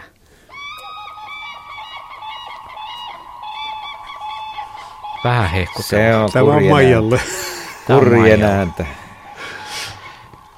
Joo. Mikä kaiku. Siinä on kyllä hieno ääni tuossa. Otetaan sitten tarina Ritvalta. Ritva kirjoittelee, Ritva on Turusta ja hän kirjoittelee näin, että meillä on mökki Hämeessä ja muutama vuosi sitten pääsimme näkemään ja kokemaan aivan uskomattoman luontonäytelmän. Syksyllä mieheni puhdisti linnunpönttöjä ja yhtä mökistä noin viisi metriä vanhassa koivussa olevaa pönttöä putsatessaan hän pelästyi. Pöntössä oli joku asukas. Pöntöstä lähti harmaa pieni otus koivun latvaan ja siinä ihmettelimme ja kiikaroimme ylöspäin ja oli pakko todeta, että se oli liitoorava. Se istui pitkään aikaa koivun oksalla ja sitten yhtäkkiä se liiti meidän päittemme yli viereiseen kuuseen. Ajattelimme, että tällaista näkyä harva pääsee kokemaan elämänsä aikana. Mutta tarina jatkuu. Seuraavana kesänä olin vuorottelun vapaalla ja istuessani myöhään illalla mökin ikkunan edessä ihmettelin, että – mitä tuon samaisen koivun rungolla oikein tapahtui ja huomasin, että siinä koivun rungon ympäri meni pieniä liitooravan poikasia. Ne pyörivät siinä jonkin aikaa ja menivät sitten takaisin linnunpönttöön. Joka ilta siinä 11 aikaan ne tulivat pöntöstä ulos ja pyörivät sen ympärillä. Jossakin vaiheessa ne olivat sitten lähteneet enkä niitä enää nähneet, nähnyt. Seuraavana kesänä liitoorava tuli vielä toiseen mökkimme lähellä olevaan pönttöön, mutta sen koomin liitooravaa ei ole näkynyt. Hyvin on jäänyt toikin tarina sitten Ritvalle mieleen. Toikin on yllättävä havainto. Se on aika jännä, joo, nähdä sen liitävän yli. Ja, ja läheltä, niin läheltä, että melkein tekee jakauksen päälle. Joo, ja pesivän sitten siinä. Että. Ja yleensä siis näitä havaintoja liitooravasti tulee vähän sen takia, että niillä on erilainen vuorokausirytmi. Että ne on Joo, hämärässä jo. eläviä, eläviä oravia, jotka sitten tota, on enemmän aktiivisia silloin. Mutta mä oon itse nähnyt vaan kerran elämässäni. Ja jos ottaa huomioon, kuinka monta tuntia metsässä on tullut vietettyä aikaa, niin siihen nähden niin voitte vaan kuvitella, että kyseessä on harvinainen tapahtuma no, kaikin puolin. Siis sama, samanlainen on mun kokemukseni ja voin kertoa, että se oli siis Lahdessa Teivaalan mäellä, niin sinne rinnettä kuljettiin, niin siellä mä näin ensimmäisen kerran se oli ällistyttävä, kun se lensi siis tajusin heti kyllä mikä on, mutta... Se vetää yllättävän pitkiä joo, siivuja. Joo. Mutta se tietysti edellyttää sitä, että se pääsee lähtemään korkealle. Joo, että tää saa le- tavallaan ilmaa siipien tai sen nahan alle ja sitten pystyy tota noin, menemään siinä Joo. muutamia kymmeniä metrejä jopa. Se on säilynyt mielessä se tapahtuma. Monet muut ovat unohtuneet. Niin näin, näin. Pääsit, pääsit sanomaan tämän näin. Joo. Tuossa kuulin tuollaisen lempinimen, uuden lempinimen, tai en tiedä, onko se pikkusen jo pilkkanimikin tälle liito-oravat, lentävä rukkanen. Joo, tällä se tavalla on. niitä on muuten kutsuttu kymmeniä vuosia mun käsittääkseni. Joo. Lentävä rukkanen. Joo, Tätä, niin, koska se on sen näköinen. Joo. Tässä on. ei tarkoiteta mitään eh, myöhempää käyttöä. Tässä tota, tietysti oli kyseessä oli eräs aika merkittävä mm, suomalainen julkaisu, joka käytti tätä termiä vähän, vähän sellaisessa ivallisessa muodossa, mutta ei mennä tähän, tähän asiaan. Lentävä rukkanen. Harvinainen rukkanen joka tapauksessa Kyllä. lentämässä. Hei, tässä on ollut puhetta myös harvinaisesta naalista ja mun on ihan pakko tässä vielä, kun meillä on lähetysaikaa jäljellä tässä ohjelmassa, niin kertoa siitä, että minä olen kyllä nähnyt naalin 85 suurin piirtein Ruotsin Lapissa. Ja siellä, siellä se tuli ihan yllättäen ja sen valtava kepeys siinä liikkeessä, niin kyllä se jäi, jäi silloin mieleen ja se on siellä edelleen, niin kuin huomaa, että mä pystyn kaivamaan sen. Mutta mä tietysti menin kameran kanssa siellä ja diakuvia tuli sitten muutamia otettua, mutta se on kumma juttu, että siihen aikaan kun oltiin dia-aikakaudella, niin piti säännöstellä, niin otinkohan me nyt viisi tai kuusi kuvaa siitä oho, sitten, ettei oho. nyt vaan kaikki, kaikki mene siinä. No, mutta, mutta kuvat on tällaisia muistoa on vielä parempi. Ja maisemat on aina hienot naalin liikkumisen. Kyllä, mä en silloin voinut edes käsittää sitä, että nyt ollaan sen kaltaisen tilanteen edessä, että tuskin koskaan tämä toistuu, eikä ole sen jälkeen muuten toistunut. Joo. No niin, tässähän me ollaan sitten turistu luontotarinoita ja kuunneltu ihmisten tosi hienoja juttuja ympäri Suomea. Kiitoksia vaan kaikille. Revon tulet edelleen loimottelevat taivaalla. Paikka paikoin on taivas mennyt pilveen, mutta ainakin pohjoisessa näkyy edelleenkin varsin mainiosti. Se on ollut hyvä tällainen meidän pohja. Hyvä kehys ja tässä kehyksessä jatkat sitten Metsäradion merkeissä. Kyllä. Joo, Kiitoksia Pekka ja Asko. Minä siirryn tuota hetken kuluttua Metsäradioon ja kaikki me kuuntelijat siirrymme kello 20 uutisia kuulostelemaan nyt seuraavaksi aikamerkin jälkeen.